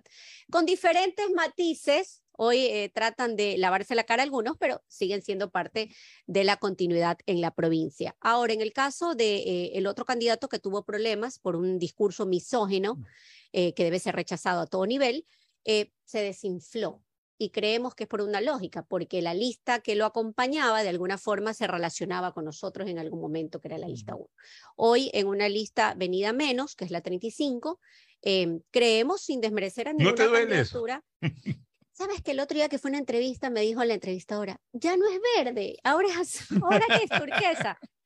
Sí me duele porque yo, digamos, aprendí a hacer política en ese movimiento. Eh, y aprendí muchas cosas, ¿no? Desde cómo se llega a los territorios, las brigadas, cómo llevas todo el censo, eh, formación política. Eh, es más, yo recuerdo que fui, me fui un mes de capacitación a China para ver todo el modelo social de China en su momento, invitada y digamos, por nuestra organización política en ese momento. Sí me duele, pero te digo que... Pero la vida continúa. La vida me dolió un poquito antes y ahora no me duele. Ahora estoy motivada con el 5, con nuestros nuevos, nuestros nuevos colores radiantes y con el 5 que nos acompaña. Bueno, pero lo importante en todo caso es que ahí, ahí está la contienda, de alguna manera sí, sí, sí es una ventaja. Y en ese sentido, analicemos un poco también la estrategia electoral de lo que es Guayaquil y lo, de lo que es Guayas. Evidentemente, en los sectores rurales, el correísmo es mucho más fuerte que en la ciudad. Bueno, no necesariamente. Entonces, eh, eh, eh, ahí un poco como que necesitas anclar bastante también tu campaña en la, en, la ciudad de Guayaquil para, para levantar votación. ¿Cuán, cuán, ¿Cuánto está cuajando también la candidatura de, de Aquiles? Porque un prefecto necesita también de, una buen, de un buen candidato alcalde, como más que del alcalde al prefecto, porque evidentemente pues el alcalde pelea por su, por su zona, que es Guayaquil, no le importa lo que ocurre en la provincia, pero en cambio a la, a la candidata o al candidato provincial sí le interesa Guayaquil. Entonces, eh, ¿sientes de que con Aquiles están de todas maneras despertando lo que se llama el correísmo en Guayaquil? Bueno, una de las cosas importantes es decir que esta elección unipersonal la marca el partido político, te suma una votación, pero termina decidiendo el ciudadano por quién votar, por quién es el candidato. Eso es absolutamente relevante. Lo siguiente es que a los alcaldes debería importarles lo que pasa en la provincia, porque es la forma de unificar esfuerzos hoy más que nunca en un Ecuador complejo. Lo tercero es que Guayaquil, ciertamente el 60% de la votación de la provincia para la prefectura está en Guayaquil. Nosotros tenemos un voto consistente duro, eh, no menor al 20-25% en la provincia. Estoy sumando todo, pero obviamente es mayor en la zona rural. Em, ¿Qué pasa con Aquiles? Yo creo que es un cuadro interesante que está creciendo, nuevo, completamente nuevo en el escenario. Él está ahorita adhiriendo el voto duro, digamos, y eso ya le pone una base. Yo me encuentro en, una etapa un poquito más arriba porque yo el voto duro ya lo tengo consolidado. Yo estoy alcanzando mis votos blandos en este momento, que está en un segmento de la población, un digamos, repartidos entre los, entre los diferentes distritos de la, de la ciudad de Guayaquil, ¿no?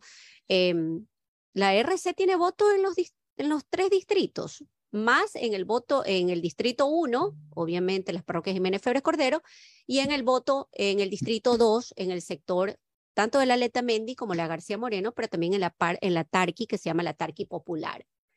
Em, donde hay, pues, como ustedes saben, siempre esta discusión del abandono, de que no haya agua Exactamente, algunas de, las, de, los, de las poblaciones que están ahí. Así que eh, sí, aquí les está creciendo bastante bien. Eh, me parece que está creciendo, que es lo que busca un candidato, te dicen los estrategas. Tú tienes que ir creciendo sostenidamente. Eso es lo importante. El problema es cuando tú tienes el techo y no puedes crecer más de eso. Ejemplo, voy a poner, me voy a cambiar a otra provincia. Ejemplo, Yunda. Yunda tiene un voto de arranque, pero tiene un techo negativo muy alto. Entonces, esa va a ser la diferencia en el tema de la dispersión de la votación. Marcela, si es que ganas las elecciones, pero se da lo que también las encuestas están señalando a nivel de la alcaldía y gana Cintia Viteri, ¿tu relación con Cintia cómo es? Eh, mi relación con ella siempre ha sido, digamos, formal, amigable, cordial. Yo la conozco de la, de la asamblea. Em, o sea, podrían trabajar perfectamente. Por el bien de los guayaquileños y guayas, sin duda alguna, esa será mi carta de presentación, trabajar con quien tenga que trabajar más allá de cualquier bandera política. Hoy en el Ecuador necesitamos que los políticos sean más sensibles ante las realidades que suceden, más humanos, más empáticos, porque sin duda alguna, yo no sé ustedes, pero este es el Ecuador, este no es el Ecuador que yo quiero. ¿Alguna pregunta final de Ricardo y de Sí, Marcela. Eh, me imagino que haber sido muy duro eh, evaluar y, decidir candidatos en toda la provincia de Guayas y como director nacional en todo el país. Más o menos, ¿ustedes qué cálculo tienen de prefecturas y, alcaldías a nivel nacional? En, sus cálculos reales, mm. objetivos. Bueno, no voy a ser vanidosa en decir una cifra, pero lo que te puedo decir es que en el año 2019, en adversidad, con movimiento prestado, con nuestro líder eh, enjuiciado, em, con unos compañeros exiliados, con todos que nos había caído la Contraloría, pero en una persecución masiva, eh, incluida yo, pues, ¿no? Sí, Glosada en ese momento por 41 millones de dólares.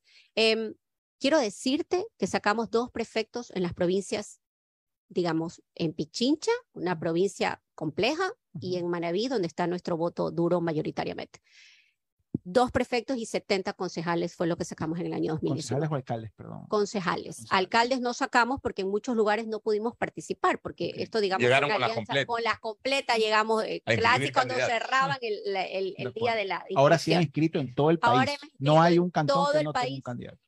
Sí tenemos algunos cantones porque mira, el sistema ha sido complejo esta vez. el tema de cuotas. Yo, por amor a Dios, lean la ley de simplificación al CNE. No entienden los del CNE que lean la ley de simplificación de trámites. Te piden la cédula. Mucha. Tienes que escanear la cédula, tienes que escanear el certificado de votación, tienes que ir a hacer la declaración juramentada de un vocal de una junta parroquial. Suplente, suplente. Suplente distante, que vale exactamente lo mismo, el valor de la tasa, ¿no? 40 dólares por nuca. La otra vez estaba con un notario en Yaguachi y me decía que tenía que hacer 45 declaraciones. Yo, 45, ¿por qué? Correcto. Porque son vocales o sea, en la campaña, primero que concejales. son los notarios. Los notarios. Los esos fueron los que han hecho el billete esta, esta vez. Pero aparte de eso, todo subir al sistema y te observan te regresan, vuelves a subir, el sistema se caía los últimos días. Bueno, complejo. Te digo que complejo no solamente para nosotros, sino para todos. Para o sea, que es un tema general, no es un tema particular. O sea, dice la señora Tamay, pensamos recibir 90 mil candidatos, hemos recibido solo 63 mil. Oiga, pero pregúntese por qué no ha escrito el resto. Pues no porque no han querido, porque ha habido un montón de obstáculos que lamentablemente el sistema lo ha complejizado. Ahora bien. Fernando, eh, ¿alguna pregunta final? Pero sí, estamos preparados para todo pero el país. no me has dicho más o menos cuánto calculan captar. Yo te digo que voy a, captar un número bastante importante de prefectos eh, a nivel nacional. Tengo alianzas muy interesantes en algunos, algunas provincias. Yo me abría a las alianzas. Yo quería que la RC se abra a las alianzas locales, eh, tanto cantonales como provinciales. No, claro, en Santa Elena, los ríos van en... Santa Elena, en los ríos no, Santa Elena, El Oro, eh, Santo Domingo, tenemos alianzas. Em, y bueno, captar muchas eh, y muy importantes alcaldías. Ese es nuestro reto. Fernando. Marcela, tú dijiste que tú tienes consolidado el voto duro y que Aquiles recién lo está consolidando. No he visto, al menos en mi percepción, un apoyo tuyo fuerte a la candidatura de Aquiles, como que falta un poco el, el verlos en conjunto, verlos cercanos. ¿Hay algún plan al respecto? Sí, bueno, es un tema de estrategia, ¿no? Que no la, no la puedo contar al aire, obviamente, es una estrategia. En su momento, Aquiles y yo tenemos una relación fantástica, eh, es más, eh, nos llevamos súper bien. Em, en un momento determinado, las dos campañas se van a unir. Eh, eso los estrategas ya nos dirán cuándo. Ahora mismo yo estoy en temas de cantones, y luego, sin duda alguna, voy a dedicarme a la ciudad hueca. Marcela, es para, cubrir más territorio. Una, una, última inquietud. En caso, porque en la política se puede ganar o perder, tu aspiración es ganar, pero en caso de que pierdas, se habla de que igual ya calientas motores de cara a la candidatura del, del 25, que eres una de las pocas eh, visibles, obviamente, de Revolución Ciudadana, del correísmo, que estaría ahí predispuesta para cualquier tema del 25. que eh, ¿Está en tus planes eso? Porque uno siempre tiene que presentar eh, escenario 1 y escenario 2. El escenario 1 tuyo ahorita es ganar la prefectura, pero si no... No me lo he planteado, no me lo he planteado, estoy enfocada en la provincia del Guayas. He dejado la zona de confort, podía haberme quedado en mi casa tranquila luego de haber hecho algunos años política y decidí que no, porque este no es el país en el que yo creo que merecen vivir los míos, el país de la inseguridad, del desamparo, del abandono. No, yo rechazo este país, yo amo este país, no me quiero ir a otro lado, no quiero migrar, como muchos tienen la decisión muy dura que hacer que migrar, perder los sueños y ver dónde los alcanzan. No, yo quiero seguir luchando por el Ecuador y me he planteado luchar por Guayas. Así que mi propuesta hoy, mi plan A, a1, A2, A3. No hay, no hay escenario 2. Guayas, por ahora, eh, veamos luego del 6 de febrero. Bueno, te, agradecemos, Marcela. Y, y, yo sí quiero resaltar algo que lo hemos dicho en Calor Político acá en mi programa, que más allá de cualquier discrepancia de carácter político que tengamos con Marcela o con el correísmo, yo a ella le reconozco un mérito, que es su lealtad. Ha sido una mujer que se la ha jugado en las malas estuvo en las buenas con el expresidente Correa y ha estado en las malas con el expresidente Correa. Estaba aquí en el Ecuador. Ella no se ha ido a otro lado, no se fue con el poder cuando pudo haber sido con el poder. Está ahí. Y, la lealtad siempre hay que resaltarla. La, lealtad es en las malas, en las buenas, eh, la lealtad es entre comillas. La lealtad se ve en las malas y ese es un mérito que tiene Marcela Guiñaga y por eso ella sí encarna el voto duro del correísmo. El correísmo la identifica como una mujer leal al líder del correísmo. Y por eso, para ella, es, yo no diría ni siquiera que tiene que ir a buscar el voto duro, ya lo tiene. Lo que tendría que ahora es votar el, eh, buscar el voto blando, que también le va a costar mucho más que a cualquiera. Porque así como hay correístas, también hay anticorreístas. Así como ella está muy marcada en la imagen del voto duro, también está muy marcada en los que no simpatizan con el expresidente sí, Solamente si me permites para concluir, también es cierto que en el ámbito actual la gente siempre dice que con Correa estábamos mejor. Había educación, había seguro y había seguridad. Tienes todo el derecho a opinar. Gracias, buen día. Bueno, nos vamos a una pausa. La primera, hemos hecho una entrevista extensiva, nos vamos a una pausa, retornamos ya con Segmento Deportivo. Correcto. Nos vamos. El siguiente es un espacio publicitario apto para todo público. Ñaña, estoy contenta porque puedo tomar los medicamentos que necesitaba sin costo con el nuevo sistema Medicina Cerca. ¡Oh, qué bueno, ñañita! Sí, tengo que ir a la cita en una unidad de la red pública de salud para que me den la receta. Voy a una de las farmacias afiliadas y así de fácil me dan las pastillas sin costo. Yo voy a revisar para obtenerlas también. Medicinas Cerca, sin costo. Gobierno del Encuentro. Guillermo Lazo, presidente.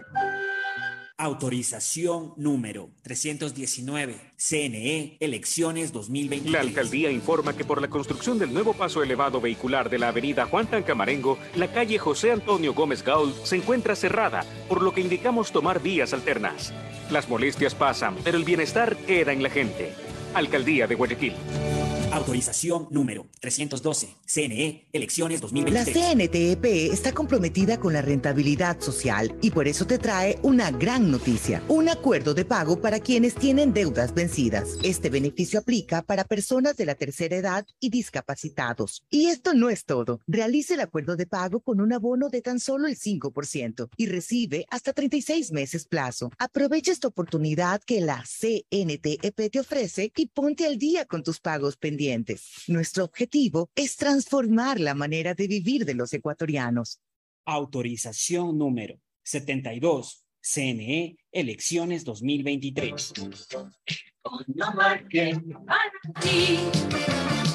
Economarket para mí. Economarket siempre piensa en ti. Economarket, todo para ti. 24 horas, Nos preocupamos por tu bienestar. Por eso la alcaldía te invita al curso de defensa personal para mujeres y niñas desde los 7 años en adelante en el Parque Acuático Puerto Lisa, en los horarios de 10 de la mañana a 6 de la tarde, porque el bienestar de la gente se siente. Alcaldía de Guayaquil. Autorización número 312, CNE, elecciones 2023. 593.es Asunéis dentro y fuera de la cancha con Bet593.es. Diviértete y gana con pronósticos en tenis y miles de eventos deportivos. Bet593.es, sponsor oficial de la Federación Ecuatoriana de Tenis, con el respaldo de Lotería Nacional. Aplican condiciones y restricciones. Bet593.es. Lo viven ellos, lo juegas tú.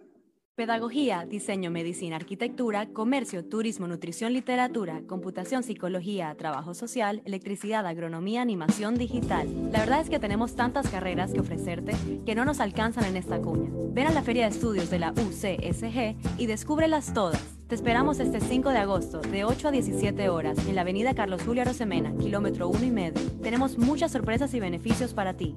Universidad Católica de Santiago de Guayaquil. Nuevas historias, nuevos líderes. La CNTEP tiene como objetivo ser la principal proveedora de telecomunicaciones del país, con la oferta más competitiva del mercado, acceso, conexión, servicios de calidad y visión social. La empresa trabaja para que las y los ecuatorianos tengan acceso a la tecnología y conectividad. La corporación brinda productos que conectan vidas, especialmente de las poblaciones más vulnerables y de los sectores más alejados del país. La estatal devuelve sus recursos en beneficio del Ecuador, que se reinvierten en proyectos para mejorar la condición de vida de los ciudadanos. La CNTEP crece e innova constantemente, ya que está comprometida con la transparencia, eficiencia y sobre todo la rentabilidad social. Trabajamos por mantener los servicios bajo condiciones de calidad que aporten a reducir la brecha digital, al bienestar de las personas y a afrontar los retos que el futuro nos depara. Autorización número 73, CNE, elecciones 2023. Ya es hora de que puedas vivir la experiencia más fabulosa de tu vida. Mole el Fortín te regala una turqueada de lujo. Sí, por cada 15 dólares de compras participas por un espectacular crucero sin visa para dos personas por todo el Caribe. Y lo mejor es que es todo incluido. Pasaje de avión, hospedaje, alimentación, bebidas, diversión y todo lo que te puedas imaginar para disfrutar una turqueada de lujo. Recuerda que la mejor experiencia te la regala Mole el Fortín, porque siempre con sus promociones te conviene. La alcaldía informa que por la construcción del nuevo paso elevado vehicular que conectará el sector suroeste con la perimetral a la altura de la isla Trinitaria, se cerrarán las calles aledañas, por lo que indicamos tomar vías alternas. Las molestias pasan, pero el bienestar queda en la gente. Alcaldía de Guayaquil.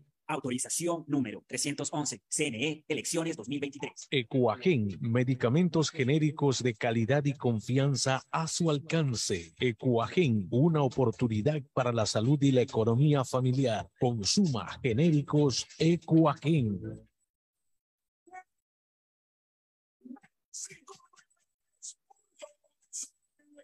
Tu mejor jugada siempre será divertirte con Bet593. Pronósticos deportivos y juegos en línea. Regístrate ahora en bet593.es y recibe un bono de hasta 300 dólares para que empieces a pronosticar. Bet593, sponsor oficial de la Federación Ecuatoriana de Tenis, con el respaldo de Lotería Nacional. 593.es lo viven ellos, lo juegas tú. Aplican condiciones y restricciones. Mastercard Pacificar Débito premia tus consumos para vivir la final de la Comebol Libertadores en una experiencia que no tiene precio. Tus consumos acumulables desde 100 dólares con tu Mastercard Pacificar Débito participan en el sorteo de entradas al partido con el más pequeño de tu familia, que saldrá a la cancha como capitán honorario. Además, participa para disputar la transmisión del partido en un viewing party y gana promocionales para vivir la final en casa. Son más de 50 ganadores. Mastercard, patrocinador oficial de la Conmebol Libertadores. Pacificar, historias que vivir. Banco del Pacífico. Ma, ya podemos conseguir las medicinas que necesitábamos y no nos costará nada extra con el nuevo sistema que se llama Medicinas Cerca. Hijo, ¿y cómo es eso de Medicinas Cerca? Hay que ir con un médico de un hospital de la red pública de salud para que te dé la receta y con eso mismo vamos a una farmacia aliada para que te las den sin costo. Qué bueno eso, mijito. Ya voy a pedir cita entonces. Medicinas Cerca, sin costo. Gobierno del Encuentro. Guillermo Lazo, presidente. Autorización número 320, CNE, elecciones 2023. Prefectura del Guayas, junto a Global Smile, devuelven la sonrisa a cientos de pacientes de escasos recursos que nacen con malformaciones faciales y paladar fisurado a través de cirugías gratuitas en su nueva misión solidaria. Contáctanos al 099-5499-150.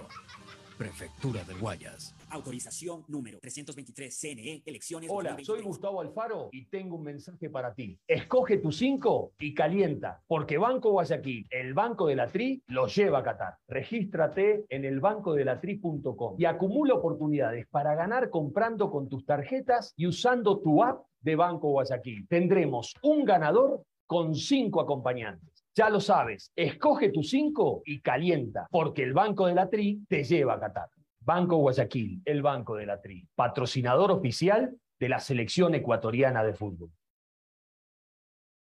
Hay sonidos que es mejor nunca tener que escuchar. Porque cada motor es diferente. Desde hace 104 años, Lubricantes Full mantiene la más alta tecnología y calidad en línea de aceites para motores a diésel y gasolina. Está hecho con una fórmula especial para dar excelente protección a todo tipo de motores, evitando el desgaste prematuro de pistones, anillos y árbol de levas ayudando a mantener limpio el motor y libre de depósitos que se forman por las altas o bajas temperaturas. Dele a su motor lo que se merece. Lubricantes Full, la más alta tecnología en lubricación. 104 años preservando la vida de su motor. Lubricantes Cool. Cool es más lubricante.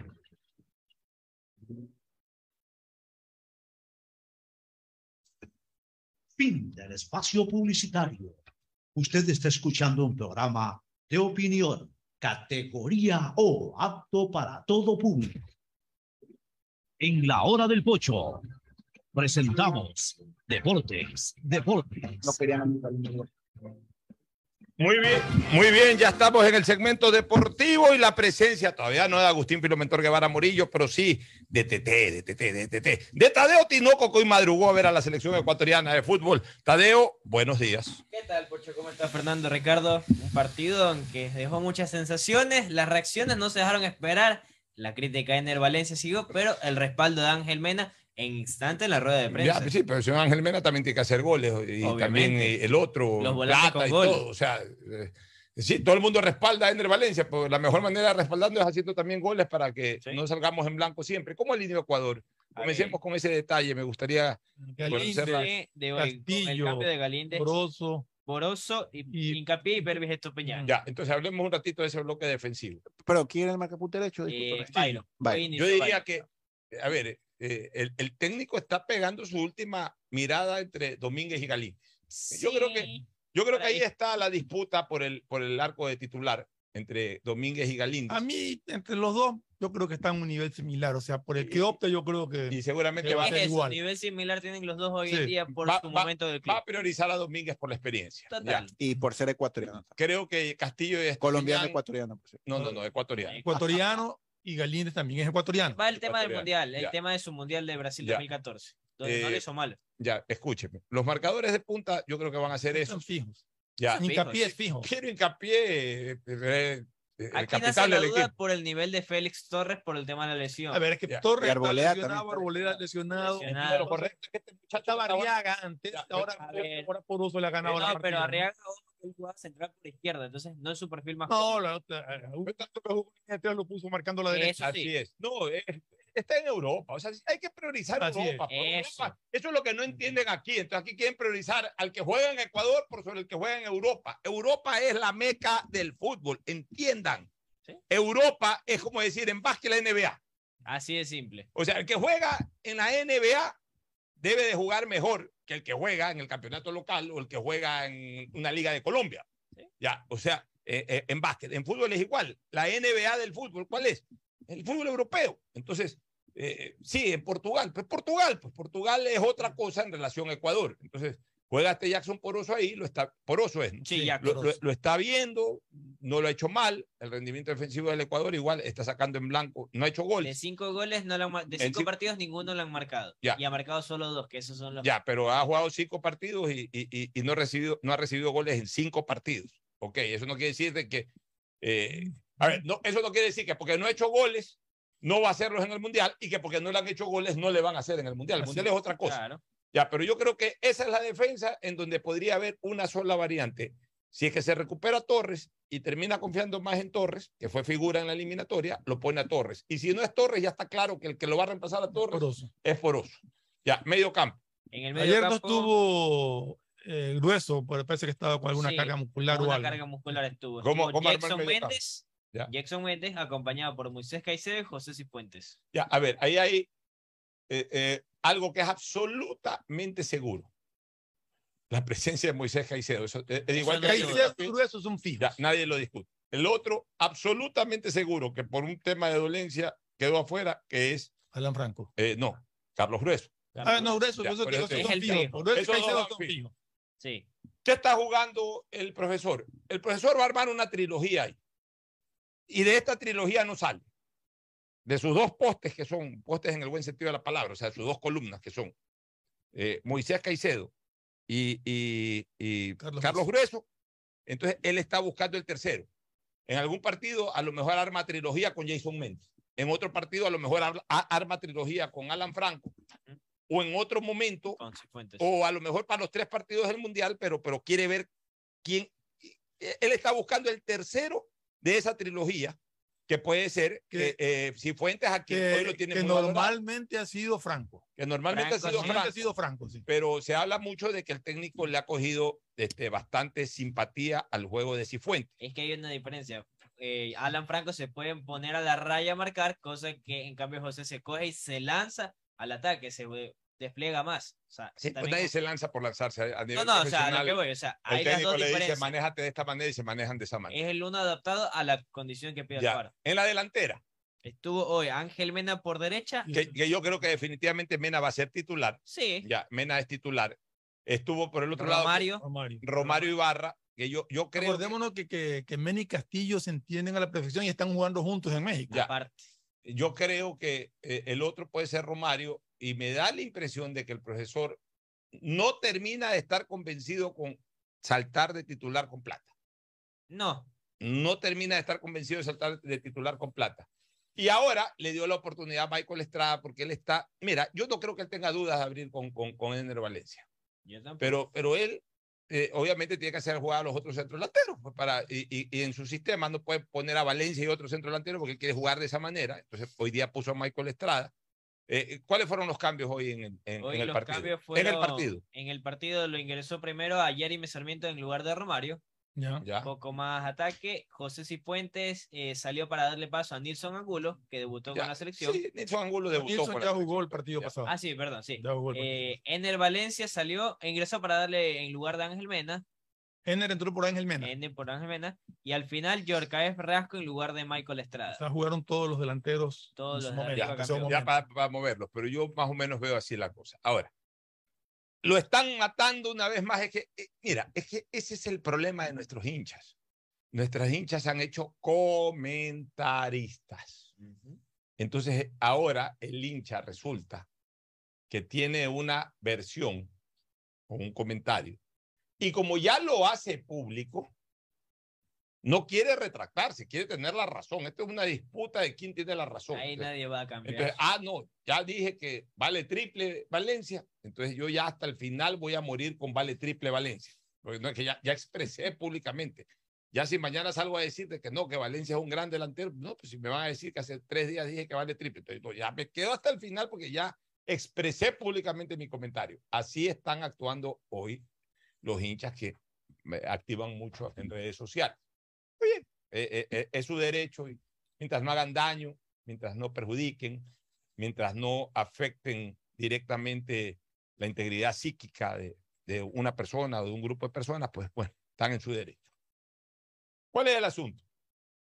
¿El señor Ener Valencia hoy día se comió un penal? Sí. Bien tapado. Ya, Y bien tapado. ya. Tapado. Bueno, un penalti bien cobrado es gol. Ya, pero Está digamos que se lo taparon. El hombre debe estar ansioso porque no le entra la pelota, también es verdad. Segundo, fallar un penalti es un pecado. Eh, O sea, sí se lo tiene considerado como un pecado, pero, pero no es que es un pecado exclusivo de los malos. Un pecado que todos los grandes han fallado. Por Dios santo. Todito. Eh, en, en mundiales de fútbol. O sea, yo no hablo ya de en, en, en la carrera deportiva. Hasta En mundiales de fútbol en hemos, la eh, tanda de penales. hemos visto Ahí. fallar a Messi, que fue el último grande que lo vi fallar un penalti en el mundial pasado. eh, hemos visto fallar penaltis a Zico, a Platini, Roberto Baggio. a Sócrates, a Roberto Baggio. A, todos, a todos, absolutamente. No sé si Cristiano Ronaldo por ahí, pe- pero en alguna Pero sí Maradona no falló penal. Penalti. Maradona falló penalti en, en- en- Yugoslavia.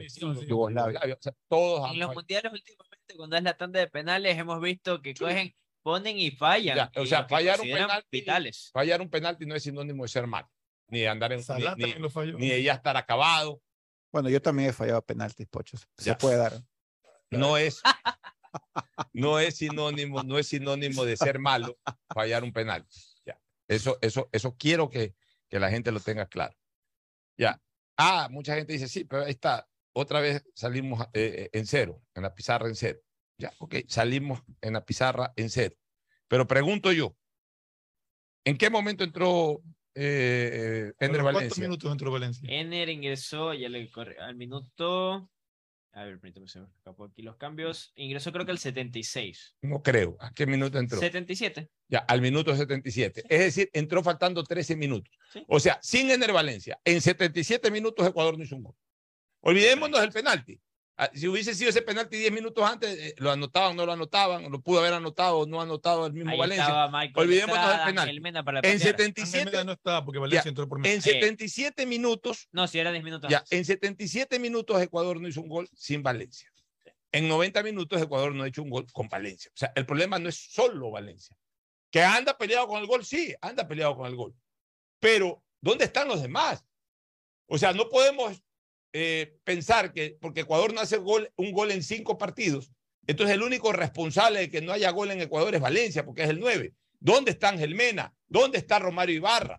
¿Dónde está Plata? Michael ¿Dónde Estrada. está Michael Estrada cuando juega? O sea, pero, pero más allá del otro centrodelantero, quiero enfocarlo en los que no juegan como centrodelanteros porque son parte del sistema de ataque, que también tienen la obligación de hacer goles. Entonces, no es un problema, no es un problema de que porque no hay gol en el equipo, entonces la culpa es del 9. Aquí lo ven así, yo no lo veo así, porque para mí el juego ofensivo es un juego de engranaje, en donde con un buen engranaje hace gol el 9, pero hacen goles otros también. Y la prueba más eh, culminante, más contundente de aquello es el Mundial de Rusia 2018, en donde el campeón del mundo, que fue además el equipo más goleador del Mundial, justamente el único que no hizo goles del sistema de ataque fue el 9. Y no fue mal valorado su trabajo, pero no hizo goles. Hicieron goles los demás. O sea, cuando un equipo quiere lograr cosas importantes, tiene que tener un excelente trabajo defensivo, pero también en su sistema ofensivo todos tienen que participar y todos tienen que marcar.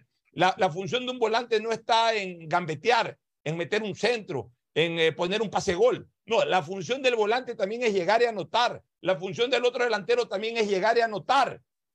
Y eso está faltando en Ecuador. El saludo, de Agustín Filomentor Guevara Morillo. Muchas gracias, Pochito. Nos tocó madrugar hoy día esperando que se dice el partido. que Pero empezó usted no ha madrugado, ¿o sí?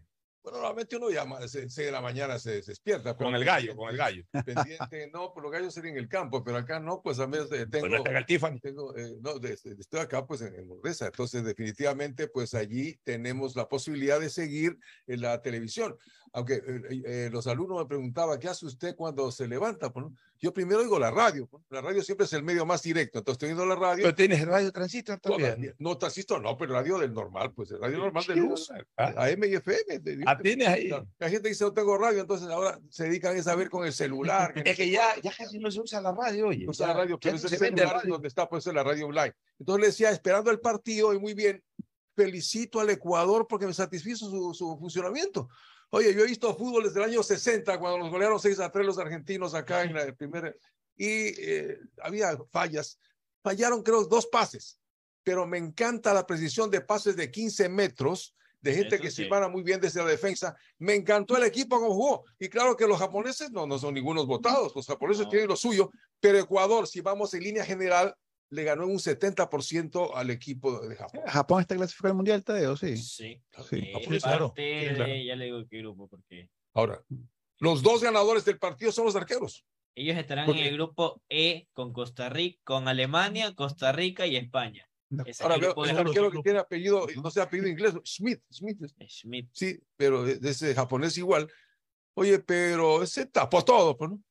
Eh, Claro, Normalmente Smith. en la esquina de las almas, que se llama en, el- en la jugada que puede haber sido el gol de, de Estrada, el hombre le sacó de la esquina. que Entonces- indirectamente nos hemos enfrentado a dos selecciones, Arabia Saudita y Japón, con arqueros de muy buena reacción. El de. Arabia, el del otro día, partido impecable. Hoy el arquero de Japón tuvo su accionar. O sea, si bien es cierto, hay una de Michael Estrada que pivotea el cabezazo y la saca también a contrapié. Y tuvimos un palo también. Bueno, vámonos a una recomendación. Oye, asomó ayer en el WhatsApp el Pato Díaz. asomó ahí, asomó. Pato Se Díaz contactó está- con está- nosotros está el Pato está- Díaz. no, pero asomó listo ahí para, dice que en cualquier momento se viene a Guayaquil para tomarse un café con Agustín Guevara, el Sí, primo. Es un poquito más joven que yo, Son pero primos. valioso. Inició también Telemazón. Muy bien, nos vamos de inmediato a una recomendación comercial retornar. Auspician este programa. Aceites y lubricantes Gulf, el aceite de mayor tecnología en el mercado. Acaricia el motor de tu vehículo para que funcione como un verdadero Fórmula 1 con aceites y lubricantes Gulf. Si te gusta el tenis, ahora llegó la oportunidad de vivir tu pasión en cualquier lugar con Bet593. Regístrate en bet593.es y recibe un bono de hasta 300 dólares. Sí, un bono de hasta 300 dólares para que pronostiques resultados cuando quieras. Bet593.es, sponsor oficial de la Federación Ecuatoriana de Tenis y tiene el respaldo de Lotería Nacional. Aplican condiciones y restricciones. Hola, soy Gustavo Alfaro y tengo un mensaje para ti. Escoge tu 5 y calienta, porque Banco Guayaquil, el Banco de la Tri, lo lleva a Qatar. Regístrate en elbancodelatri.com y acumula oportunidades para ganar comprando con tus tarjetas y usando tu app de Banco Guayaquil. Tendremos un ganador con cinco acompañantes. Ya lo sabes, escoge tu 5 y calienta, porque el Banco de la Tri te lleva a Qatar. Banco Guayaquil, el Banco de la Tri, patrocinador oficial de la selección ecuatoriana de fútbol. Ya es hora de que puedas vivir la experiencia más fabulosa de tu vida. Mole el Fortín te regala una turqueada de lujo. Sí, por cada 15 dólares de compras participas por un espectacular crucero sin visa para dos personas por todo el Caribe. Y lo mejor es que es todo incluido. Pasaje de avión, hospedaje, alimentación, bebidas, diversión y todo lo que te puedas imaginar para disfrutar una turqueada de lujo. Recuerda que la mejor experiencia te la regala Mole el Fortín, porque siempre con sus promociones te conviene. 150 países al mejor precio con el chip internacional Smart SIM de Smartphone Soluciones. Estamos 24 horas en los aeropuertos de Guayaquil y Quito, pasando migración junto al Duty Free. También en Plaza Quil, local 55, en San Borondón, en la avenida principal de Entre Ríos. Lo importante es que cuando viajes estés conectado, sin esperar conectarte un Wi-Fi. Conéctate directamente con tu chip al teléfono celular que quieras llamar a través del WhatsApp o de manera directa. No lo olvides, Smart SIM de Smartphone Soluciones te espera en el aeropuerto con atención 24 horas al día. Prefectura del Guayas presenta Guayas Festival. Eventos que buscan a través del turismo, música y gastronomía reactivar la economía local. Los esperamos en Naranjal, sábado 1 y domingo 2 de octubre. Durán, 22 y 23 de octubre. Guayaquil, del 22 al 27 de noviembre en el Centro de Convenciones. Y en Playas, el sábado 10 y domingo 11 de diciembre. En Guayas, la reactivación turística. ¡Pa! Prefectura del Guayas. Autorización número 315, CNE, elecciones 2023. Claro que conecta a cada pueblito, porque una familia con un mensajito. Porque claro que estoy en cada rincón, gritando juntos por un sueño.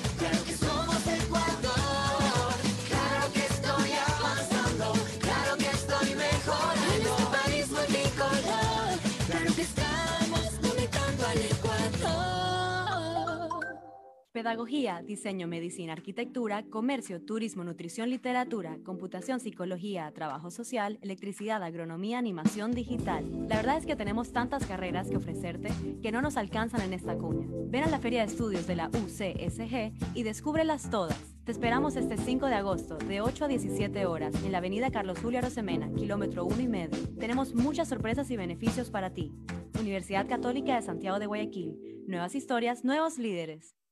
La alcaldía informa que por la construcción del nuevo paso elevado vehicular que conectará el sector suroeste con la perimetral a la altura de la isla Trinitaria, se cerrarán las calles aledañas, por lo que indicamos tomar vías alternas. Las molestias pasan, pero el bienestar queda en la gente. Alcaldía de Guayaquil. Autorización número 311, CNE, elecciones 2023.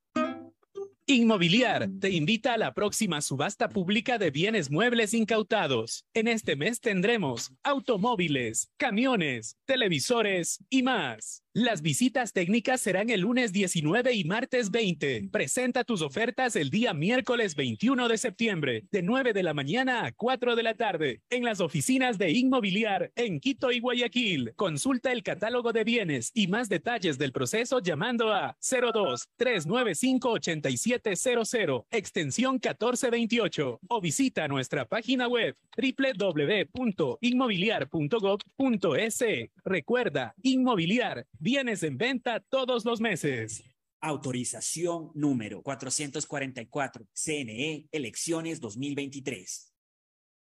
Ma, ya podemos conseguir las medicinas que necesitábamos y no nos costará nada extra con el nuevo sistema que se llama Medicinas Cerca. Mijo, ¿y cómo es eso de medicina cerca? Hay que ir con un médico de un hospital de la red pública de salud para que te dé la receta y con eso mismo vamos a una farmacia aliada para que te las den sin costo. Qué bueno eso, mijito. Ya voy a pedir cita entonces. Medicinas Cerca, sin costo. Gobierno del Encuentro. Guillermo Lazo, presidente. Autorización número 320. CNE, elecciones 2023. Estamos en la hora del pocho. Muy bien, retornamos eh, dentro del segmento deportivo. Entonces, de la selección, ¿algún comentario final? Bueno, la selección tiene un buen futuro, ¿no? Alguien se dice que es bueno que los partidos de broma no sean tan exitosos, ¿no?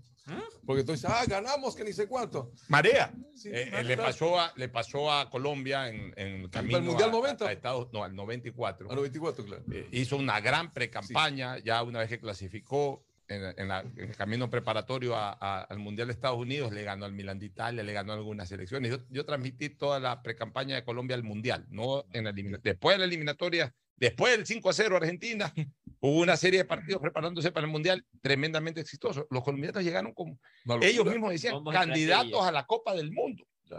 No, a ganar la colombianos- Copa del Mundo. Y, y se estrellaron. Le mataron a Escobar por eso. No, tampoco. Bueno, no, pero, Pero coincide- llega- Espera, una eh, cosa, antes Tadeo. De, de que se me pase. ¿Qué cosa? Eh, quiero felicitar a, al Colegio Torremar. ¿Qué pasó con el Colegio Torremar? Eh, su selección de está es participando en, en Colombia, en Bogotá, en un torneo internacional. La selección Calle- de- del colegio. El Colegio Torremar. ¿Qué categoría? Eh, em, Son juveniles. 16 años es Ah, más o menos el promedio de los chicos. Eh, han jugado ayer dos partidos, uno contra creo un equipo de Perú y otro con un equipo de Guatemala. o algo así, Han ganado los dos. No solamente que han ganado, pues Goleada. 6-1 y 9-0. Ay, Ah, cara- cara. No sé, no sé, la verdad. Este Ahí, son- ahí resultados. En serio, fue ahí. sí. Es al arquero. Tiene, tiene un equipazo, ahí está Alfredito Adún y Carlos. Bueno, pues Alfredito Carlos Adún no dicen de que Alfredito Adún no dicen de que podía haber sido fichado incluso por las inferiores del Barcelona de España. Bueno, No, es- tiene un Lo muy vieron. buen equipo. Lo vieron. Sí, lo vieron. Real Madrid, muy lo vio el. Real Madrid, el Atlético y el Barcelona de España. Al- Los Qué tres, las tres escuelas lo vieron. Tiene muy, muy, muy buen equipo. A ver, yo he en esa categoría, cosa, pero yo entonces he dicho una cosa. vale la pena felicitarlo, porque como alguna vez dijo el Flaco Menotti después de una goleada de Ecuador a Venezuela, o sea, por débil que esté el rival, golear no es fácil. No es fácil. No es Ah, fácil. eh, Mira, yo he venido proponiendo hace algún tiempo, sino que no termino de cuajar el concepto de que eh, haya este, es- esta incorporación de una serie de jóvenes que estudian en, en colegios de un nivel socioeconómico medio hacia arriba, medio alto o alto, que, que entren y que se incorporen a la masa futbolística profesional y que se les dé espacio. ¿Por qué? Porque a, di- a diferencia de tiempo pasado, en donde la buena pelota estaba en los colegios fiscales, en el Aguirre Abad, en el Vicente Rocafuerte y en otros colegios más, hoy la mejor formación futbolística está en estos colegios por una razón, no, no es por un tema eh, de, de- de- de posicionamiento social, por si acaso, sino porque esos colegios se han convertido además en verdaderas escuelas deportivas a la par con, ser centros académicos. Eh, en todos esos colegios hay profesores, futbolistas profesionales o basquetbolistas en tiempo pasado profesionales, que preparan a las selecciones de fútbol, a las selecciones de básquet, hay canchas deportivas. Evidentemente también estos muchachos muy fanáticos al fútbol están siempre viendo en televisión el fútbol internacional, eh, aprenden fútbol también viendo, eh, se inspiran en este tipo de jugadores, tienen también otro tipo de indumentaria, las facilidades que puedan poseer les permiten tener buenos zapatos, buenas pelotas, etcétera.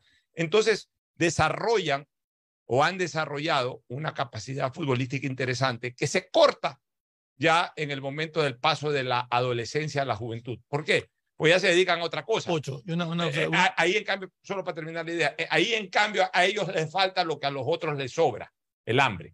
Es decir, la necesidad de ver en La el fútbol claro. la posibilidad de hacer una carrera. ¿Por qué? Porque también los padres, en muchos casos, no los estimulan, en otros sí. Por ejemplo, yo tengo a mi buen amigo Carlos Alberto Emanuel, el padre de Leque Emanuel, Ah, que es un constante impulsador de su hijo para que siga la carrera de futbolista profesional.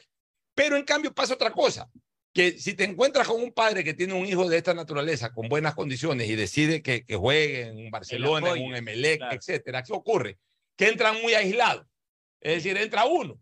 Uno no puede eh, eh, marcar diferencia ahí porque también lo La masa lo que tiene que entrar. Ahí lo que tiene que armarse siempre es un conjunto, un equipo eh, de, de- de varios de estos muchachos que puedan eh, eh, compartir, que puedan jugar juntos y que puedan ronque- eh, romper también este tipo de trincas, eh, eh, eh, eh, tanto de sus propios compañeros de juego como de los entrenadores.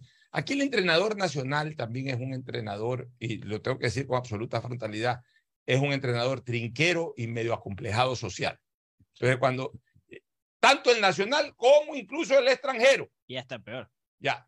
Entonces, ven a un muchacho de esto y todo, y, y hasta, hasta tratan de humillarlos por cierta condición social o cierta condición cultural o académica. Y eso es lo que debe de romperse en algún momento. Ojalá haya la posibilidad de que en el fútbol ecuatoriano aparezca un equipo como en su época de inicio de los 70 el Guayaquil Sport, que era un equipo, donde había gente de clase media, gente de, de barrios residenciales. Aniñados, como dicen. No, aniñados, hermano. no, En esa época no había aniñados. En esa época, hermano, la- todo el mundo hacía O calle. ge- gente pero bien. Tampoco gente bien, porque la gente Todos- bien, todos hermano, gente todos bien. somos gente, el- el- el- la- buena persona es gente bien. y- el de- delincuente es gente. Yo, no- yo, eso de ahí, yo es- ese tipo de léxico no lo uso. No, simplemente gente que, que teniendo otro tipo de condición social se aglutinaba en razón de un equipo, pero engallada. Y bueno, sacaban su equipo y, y fueron protagonistas de alguna manera. Y de ahí surgió Pulga Guerrero, de ahí surgió Rubén Barreiro, de ahí surgió Juan Boloya, de ahí Falconi. surgió Ernesto Falconi, Hugo Canesa también. eh, Mario Canesa, su- surgieron Fabián algunos Barreiro, jugadores. Sur- Surgieron algunos jugadores. Es lo que yo creo que debe de procurarse eh, en este momento, pero desgraciadamente no hay una iniciativa en ese sentido. Creo que me- es que también, eh, por ejemplo, Carlitos Andreta, yo lo quiero mucho, tiene su equipo ahí, incluso está peleando. Carlitos Andreta está armando su equipo de San Borondón, pues no mete, no mete, digamos, no arma una gallada de esa naturaleza, sino que termina en lo, de- en lo mismo de siempre, andan ¿Cuál? buscando jugadores ahí, eh, eh, jugadores de, de presencia atlética, de otra naturaleza, entonces termina siendo un equipo más de, de los demás. Hay que buscar un equipo diferente. Es lo que yo creo que, que- que también se está necesitando para permitir la incorporación de una serie de eh, jóvenes con otro tipo de formación académica y también con formación deportiva que le permita darle una reoxigenación al fútbol del Guayas y, por qué no, al fútbol del Ecuador. ¿Algún Bueno. comentario al respecto? No, es real lo que tú dices, o sea, Sí. creo que hay muchos jóvenes que están en condiciones de participar eh, eh, futbolísticamente a cualquier nivel, siempre y cuando se les dé las aperturas de, del caso, ¿no? Sí, siempre ha habido y siempre habrá ese tipo de, de trincas y de objeciones a, a determinados jugadores, pero eh, realmente a mí sí me motiva muchísimo ver este tipo de triunfos. Este equipo que, que te estoy hablando del Torremar fue el que quedó bueno. campeón de la Copa Disney. Ah, qué bueno. O sea, Ya. es un la equipo formado, un equipo que tiene algunos Torremar años jugando juntos con, con excelentes formadores. Tiene Es muy que buenos la- formadores la y uno de los técnicos que está ahí, igual que Walter Hartman, también-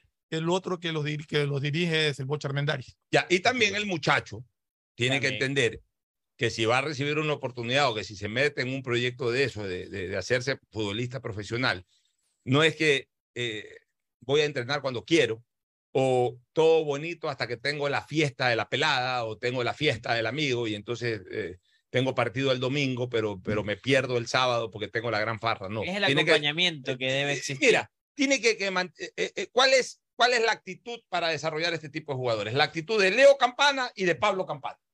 De Pablo Campana como padre formar, estimular a su hijo que se haga futbolista profesional. La decisión. Pablo Campana tiene hoy una empresa inmobiliaria inmensa. Tranquilamente puede tener al hijo trabajando ahí de gerente de alguna división o de vicepresidente de esa empresa, lo que sea. Pues no, Pablo Campana vio en su hijo condiciones, el hijo quiso ser futbolista profesional, te voy a apoyar para que sea futbolista profesional. Y Leo Campana, Leo Campana es un muchacho, un deportista que está dedicado al deporte, que está dedicado al deporte profesional, es decir, eh, cumple con sus entrenamientos, se prepara aparte, nada de farra, algún momento podrá salir como sale cualquier deportista profesional, pero no es que deja botado un entrenamiento y peor un partido por ponerse una farra. O sea, tiene, pero eso que le ha permitido a Leo Campana. Leo Campana ser ya un jugador con sus propios millones gracias a su esfuerzo deportivo, no a lo que pueda heredar de un padre o de un abuelo o de una abuela sino en razón de su propio esfuerzo deportivo. Ya es un hombre que ha estado en Europa, que está en Estados Unidos, que está ganando un tremendo sueldo, que debe haber ganado en las transferencias también un porcentaje importante de las mismas. O sea, ya es un hombre que incluso hoy puede tener una independencia económica cómoda gracias a su esfuerzo deportivo de apenas tres años. Y todavía le pueden quedar nueve, diez años más de carrera deportiva. Entonces, también tienen que enfocarse en eso, porque eh, tiene un muchacho estos maravillosos que la rompen el Torremar, todo, pero ya una vez que por ahí se le busca un perfil dentro del profesionalismo, todo lindo, pero hasta el viernes en que tuvo la fiesta de la pelada y se va con la pelada a la fiesta. Oye, ahí, se acabó todo. La verdad, No, no, es que es verdad. Y a eso también aquí eh. el voto del colegio, de promover estas escuelas por algo independiente, promueve educación, que es lo que es el Pocho, para tener la noción, y el fútbol, o sea, van claro de la mano, y tienen que meter el tema de apoyar. Oye, bueno, eh, pensar en los de arriba y los de abajo de la Liga Pro. Ya vamos a hablar de la Liga Pro, pero primero vámonos a una pausa. Y volver. El siguiente es un espacio publicitario apto para todo público. Ñaña, estoy contenta porque puedo tomar los medicamentos que necesitaba sin costo con el nuevo sistema Medicina Cerca. ¡Oh, qué bueno, ñañita! Sí, tengo que ir a la cita en una unidad de la red pública de salud para que me den la receta. Voy a una de las farmacias afiliadas y así de fácil me dan las pastillas sin costo. Yo voy a revisar para obtenerlas también. Medicinas cerca, sin costo. Gobierno del Encuentro. Guillermo Lazo, presidente. Autorización número 319. CNE, elecciones 2023. La alcaldía informa que por la construcción del nuevo paso elevado vehicular de la avenida Juan Tancamarengo, la calle José Antonio Gómez Gaul se encuentra cerrada, por lo que indicamos tomar vías alternas. Las molestias pasan, pero el bienestar queda en la gente. Alcaldía de Guayaquil. Autorización número 312. CNE, elecciones La 2023. CNTEP está comprometida con la rentabilidad social y por eso te trae una gran noticia, un acuerdo de pago para quienes tienen deudas vencidas. Este beneficio aplica para personas de la tercera edad y discapacitados. Y esto no es todo. Realice el acuerdo de pago con un abono de tan solo el 5% y recibe hasta 36 meses plazo. Aprovecha esta oportunidad que la CNTEP te ofrece y ponte al día con tus pagos pendientes. Nuestro objetivo es transformar la manera de vivir de los ecuatorianos. Autorización número 72. CNE, elecciones 2023.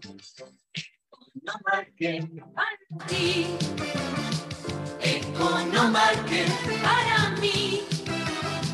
Economarket, siempre pienso en ti. Economarket, todo para ti. 24 horas, 24 horas para ti. Nos preocupamos por tu bienestar. Por eso la alcaldía te invita al curso de defensa personal para mujeres y niñas desde los 7 años en adelante en el Parque Acuático Puerto Lisa, en los horarios de 10 de la mañana a 6 de la tarde, porque el bienestar de la gente se siente. Alcaldía de Guayaquil. Autorización número 312. CNE, elecciones 2023. 593.es. Asunéis dentro y fuera de la cancha con Bet593.es. Diviértete y gana con pronósticos en tenis y miles de eventos deportivos. Bet593.es, sponsor oficial de la Federación Ecuatoriana de Tenis, con el respaldo de Lotería Nacional. Aplican condiciones y restricciones. Bet593.es. Lo viven ellos, lo juegas tú. La app de Interagua se renueva. Descubre las nuevas funciones y actualizaciones que te ayudan a realizar tus trámites desde la comodidad de tu hogar, las 24 horas del día. Lleva el control de tus consumos, mantén tus pagos, conoce en tiempo real lo que pasa en tu sector, resuelve tus consultas con nuestros asesores en línea. Y ahora nuestra nueva agente virtual Suri está lista para resolver cualquier solicitud por WhatsApp al 098 50 14 69 3 en la aplicación móvil, página web o en nuestras redes sociales. Mantén el control del agua con las soluciones inmediatas que Interagua trae para ti. Descarga la aplicación de Interagua, disponible para Android y iOS. Programas, la empresa pública DACE trabaja por el bienestar de la comunidad. Generación Digital apoya a los jóvenes en su vida académica y profesional con una tablet con teclado Bluetooth, protector y ranura para chip. Maestros ejemplares capacita a los docentes y directivos de la ciudad para que puedan brindar educación de calidad. Las becas de excelencia académica construyen nuevas oportunidades para nuestros estudiantes. El albergue municipal Volver a Soñar brinda esperanza a personas sin hogar que tienen la oportunidad de salir adelante. Estos son algunos de los programas de la empresa pública DACE, que han beneficiado a más de un millón de personas que ahora pueden superarse. Alcaldía de Guayaquil. ¿Cómo medimos el progreso de un país? Podemos empezar midiendo los kilómetros que junto a Electrocables hemos recorrido, en los que hemos construido grandes logros que hoy nos acompañan, iluminando los caminos del desarrollo, dando calidad y seguridad a la energía, que ha llevado a Electrocables a obtener las certificaciones más exigentes. Arrancamos con una convicción y un compromiso. Y hoy Electrocables cumple orgullosamente 40 años haciendo las cosas bien. Pedagogía, diseño, medicina, arquitectura, comercio, turismo, nutrición, literatura, computación, psicología, trabajo social, electricidad, agronomía, animación digital. La verdad es que tenemos tantas carreras que ofrecerte que no nos alcanzan en esta cuña. Ven a la Feria de Estudios de la UCSG y descúbrelas todas. Te esperamos este 5 de agosto, de 8 a 17 horas, en la avenida Carlos Julio Arosemena, kilómetro 1 y medio. Tenemos muchas sorpresas y beneficios para ti.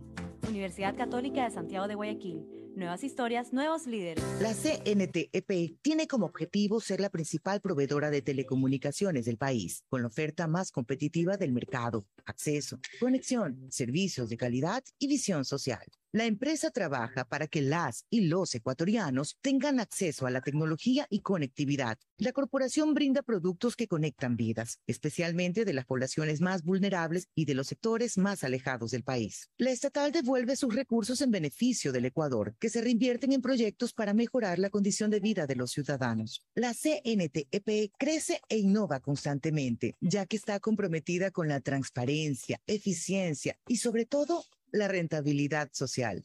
Trabajamos por mantener los servicios bajo condiciones de calidad que aporten a reducir la brecha digital, al bienestar de las personas y a afrontar los retos que el futuro nos depara.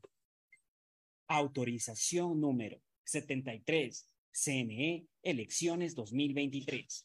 Ya es hora de que puedas vivir la experiencia más fabulosa de tu vida. Mole el Fortín te regala una turqueada de lujo. Sí, por cada 15 dólares de compras participas por un espectacular crucero sin visa para dos personas por todo el Caribe. Y lo mejor es que es todo incluido. Pasaje de avión, hospedaje, alimentación, bebidas, diversión y todo lo que te puedas imaginar para disfrutar una turqueada de lujo. Recuerda que la mejor experiencia te la regala Mole el Fortín, porque siempre con sus promociones te conviene. La alcaldía informa que por la construcción del nuevo paso elevado vehicular que conectará el sector suroeste con la perimetral a la altura de la isla Trinitaria, se cerrarán las calles aledañas, por lo que indicamos tomar vías alternas. Las molestias pasan, pero el bienestar queda en la gente. Alcaldía de Guayaquil. Autorización número 311. CNE, elecciones 2023. Ecuagen, medicamentos genéricos de calidad y confianza a su alcance. Ecuagen, una oportunidad para la salud y la economía familiar. Consuma genéricos Ecuagen. Bet593.es Tu mejor jugada siempre será divertirte con Bet593. Pronósticos deportivos y juegos en línea. Regístrate ahora en Bet593.es y recibe un bono de hasta 300 dólares para que empieces a pronosticar. Bet593, sponsor oficial de la Federación Ecuatoriana de Tenis, con el respaldo de Lotería Nacional. 593.es Lo viven ellos, lo juegas tú. Aplican condiciones y restricciones. Mastercard Pacificar Débito premia tus consumos para vivir la final de la Comebol Libertadores en una experiencia que no tiene precio. Tus consumos acumulables desde 100 dólares con tu Mastercard Pacificar Débito participan en el sorteo de entradas al partido con el más pequeño de tu familia, que saldrá a la cancha como capitán honorario. Además, participa para disputar la transmisión del partido en un viewing party y gana promocionales para vivir la final en casa. Son más de 50 ganadores. Mastercard, patrocinador oficial de la Conmebol Libertadores. Pacificar, historias que vivir. Banco del Pacífico. Ma, ya podemos conseguir las medicinas que necesitábamos y no nos costará nada extra con el nuevo sistema que se llama Medicinas Cerca. Hijo, ¿y cómo es eso de medicina cerca? Hay que ir con un médico de un hospital de la red pública de salud para que te dé la receta y con eso mismo vamos a una farmacia aliada para que te las den sin costo. Qué bueno eso, mijito. Ya voy a pedir cita entonces. Medicinas Cerca, sin costo. Gobierno del Encuentro. Guillermo Lazo, presidente. Autorización número 320. CNE Elecciones 2023. Prefectura del Guayas, junto a Global Smile, devuelven la sonrisa a cientos de pacientes de escasos recursos que nacen con malformaciones faciales y paladar fisurado a través de cirugías gratuitas en su nueva misión solidaria. Contáctanos al 099-5499-150. Prefectura del Guayas. Autorización número 323. CNE Elecciones Hola, soy 2023. Gustavo Alfaro y tengo un mensaje para ti. Escoge tu 5 y calienta, porque Banco Guayaquil, el Banco de la Tri, lo lleva a Qatar. Regístrate en elbancodelatri.com y acumula oportunidades para ganar comprando con tus tarjetas y usando tu app de Banco Guayaquil. Tendremos un ganador con 5 acompañantes. Ya lo sabes, escoge tu 5 y calienta, porque el Banco de la Tri te lleva a Qatar. Banco Guayaquil, el Banco de la Tri, patrocinador oficial de la selección ecuatoriana de fútbol. Hay sonidos que es mejor nunca tener que escuchar. Porque cada motor es diferente. Desde hace 104 años, Lubricantes Full mantiene la más alta tecnología y calidad en línea de aceites para motores a diésel y gasolina. Está hecho con una fórmula especial para dar excelente protección a todo tipo de motores, evitando el desgaste prematuro de pistones, anillos y árbol de levas, ayudando a mantener limpio el motor y libre de depósitos que se forman por las altas o bajas temperaturas. Dele a su motor lo que se merece. Lubricantes Full, la más alta tecnología en lubricación. 104 años preservando la vida de su motor. Lubricantes Full. Full es más lubricante.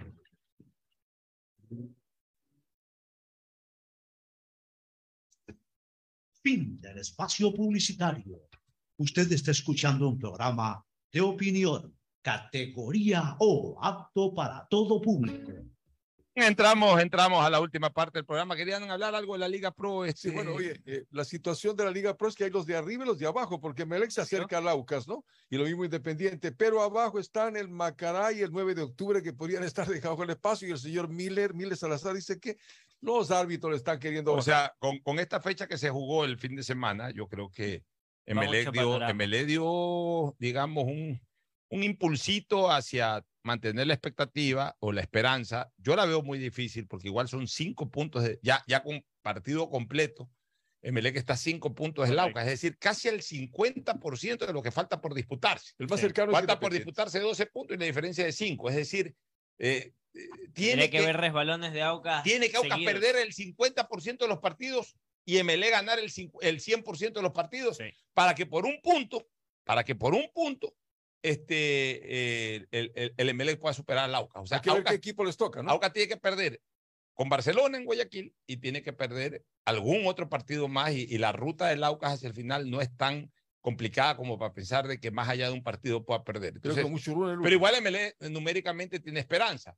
Eh, hay una ventaja. Mira, Barcelona tiene un punto menos que el Aucas, pero hay una ventaja. Lo enfrenta directamente. Pero aún así, Le- Barcelona está a Está seis marca. puntos. O sea, Barcelona sí está al 50% de, de, de, De lo que de- es. de- de- de lo que resta. Entonces, eh, está a seis puntos de diferencia de 12 en disputa. Entonces, también Barcelona tiene que esperar que, al igual que Melec, tienen que esperar que el Aucas, aparte del partido que potencialmente pueda perder con Barcelona, tenga eh, que perder por otro lado.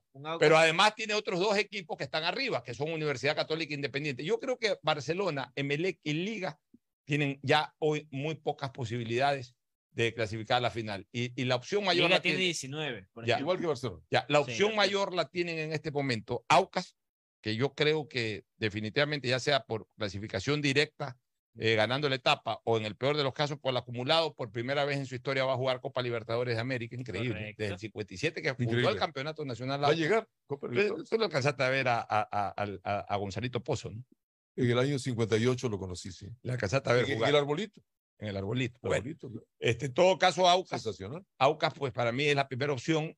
En segundo lugar, en opción están Católica y E e Independiente. Independiente. Y una tercera opción, este Gajito, de- Gajito de Barcelona, Emelec y Liga de Quito.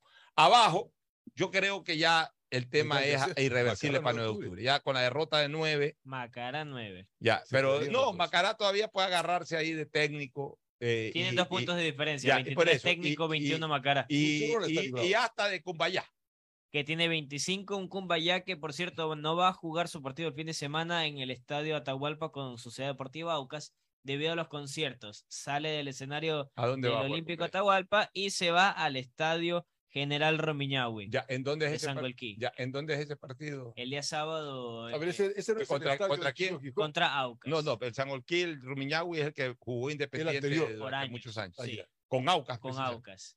Entonces, a ver, el Macará todavía tiene alguna aspiración. El 9 de octubre yo creo que ya prácticamente es irreversible su camino a la B. Ahora, Macará no tiene nada que reclamar. ¿Qué ha dicho Miller Salazar? Que lamentablemente dice le quieren bajar los árbitros. ¿Quién le quiere que- bajar? Pues, Él se siente eh, que sí se frustrado por siente los árbitros del afectado. accionar del fin de pero, semana. pero qué accionar del fin de semana, un penalti ridículo, pero penalti de un jugador que está jugando los descuentos, que está sacando de todas maneras un buen resultado ante un equipo difícil como Independiente, y que a una pelota en donde van dos defensas y un delantero, pone el codo, es lo que yo comenté a ipso facto en Twitter y lo dije el día lunes aquí en el programa de la la culpa al bar. O sea, para dejen, dejen, es preferible. O sea, no hay mayor comodidad para un, para un equipo que ataca que cobrar un penalti. No hay mayor Exacto. comodidad. Ese, esa es una de las opciones de gol más claras que puede tener un equipo, cobrar un penalti. Es preferible dejar que en un centro, a ver qué hace el centro delantero. Si se me pasa la pelota o, o el centro delantero me, me arremete, eh, por último, incomodarlo sin hacer infracción. Y ya, si cabecea espectacularmente y hace el gol, pues me paro a aplaudir. Pues lo más probable es que no haga el gol, especialmente en el Ecuador. A lo mejor si es un Lewandowski te lo hace. Pero acá no te lo va a hacer cualquiera. Entonces, es eso. pero pues no le des la comodidad de un penalti. Entonces no, no metas el codo, no metas la mano, no hagas una infracción que a lo mejor el ojo del árbitro no lo ve, pues sí el bar. Pues. Pero eso no le dicen los entrenadores a los jugadores y después se están quejando los dirigentes. Y ahora- Antes de eso, mencionarle rápidamente lo de Máximo Banguera, que se acuerda que le contaba Sí, ya. mala la actitud, Tres, ya- tres sanciones le dieron. Y por Se otro lado. Emelec se le acaba el campeonato, recibió una multa de 14.800 dólares. Bueno. 10.000 por encender bengalas y 4.000 Ya, por nos no vamos, nos vamos a la última recomendación comercial y luego al cierre. Bueno, he dicho Auspician este programa. Aceites y lubricantes Gulf, el aceite de mayor tecnología.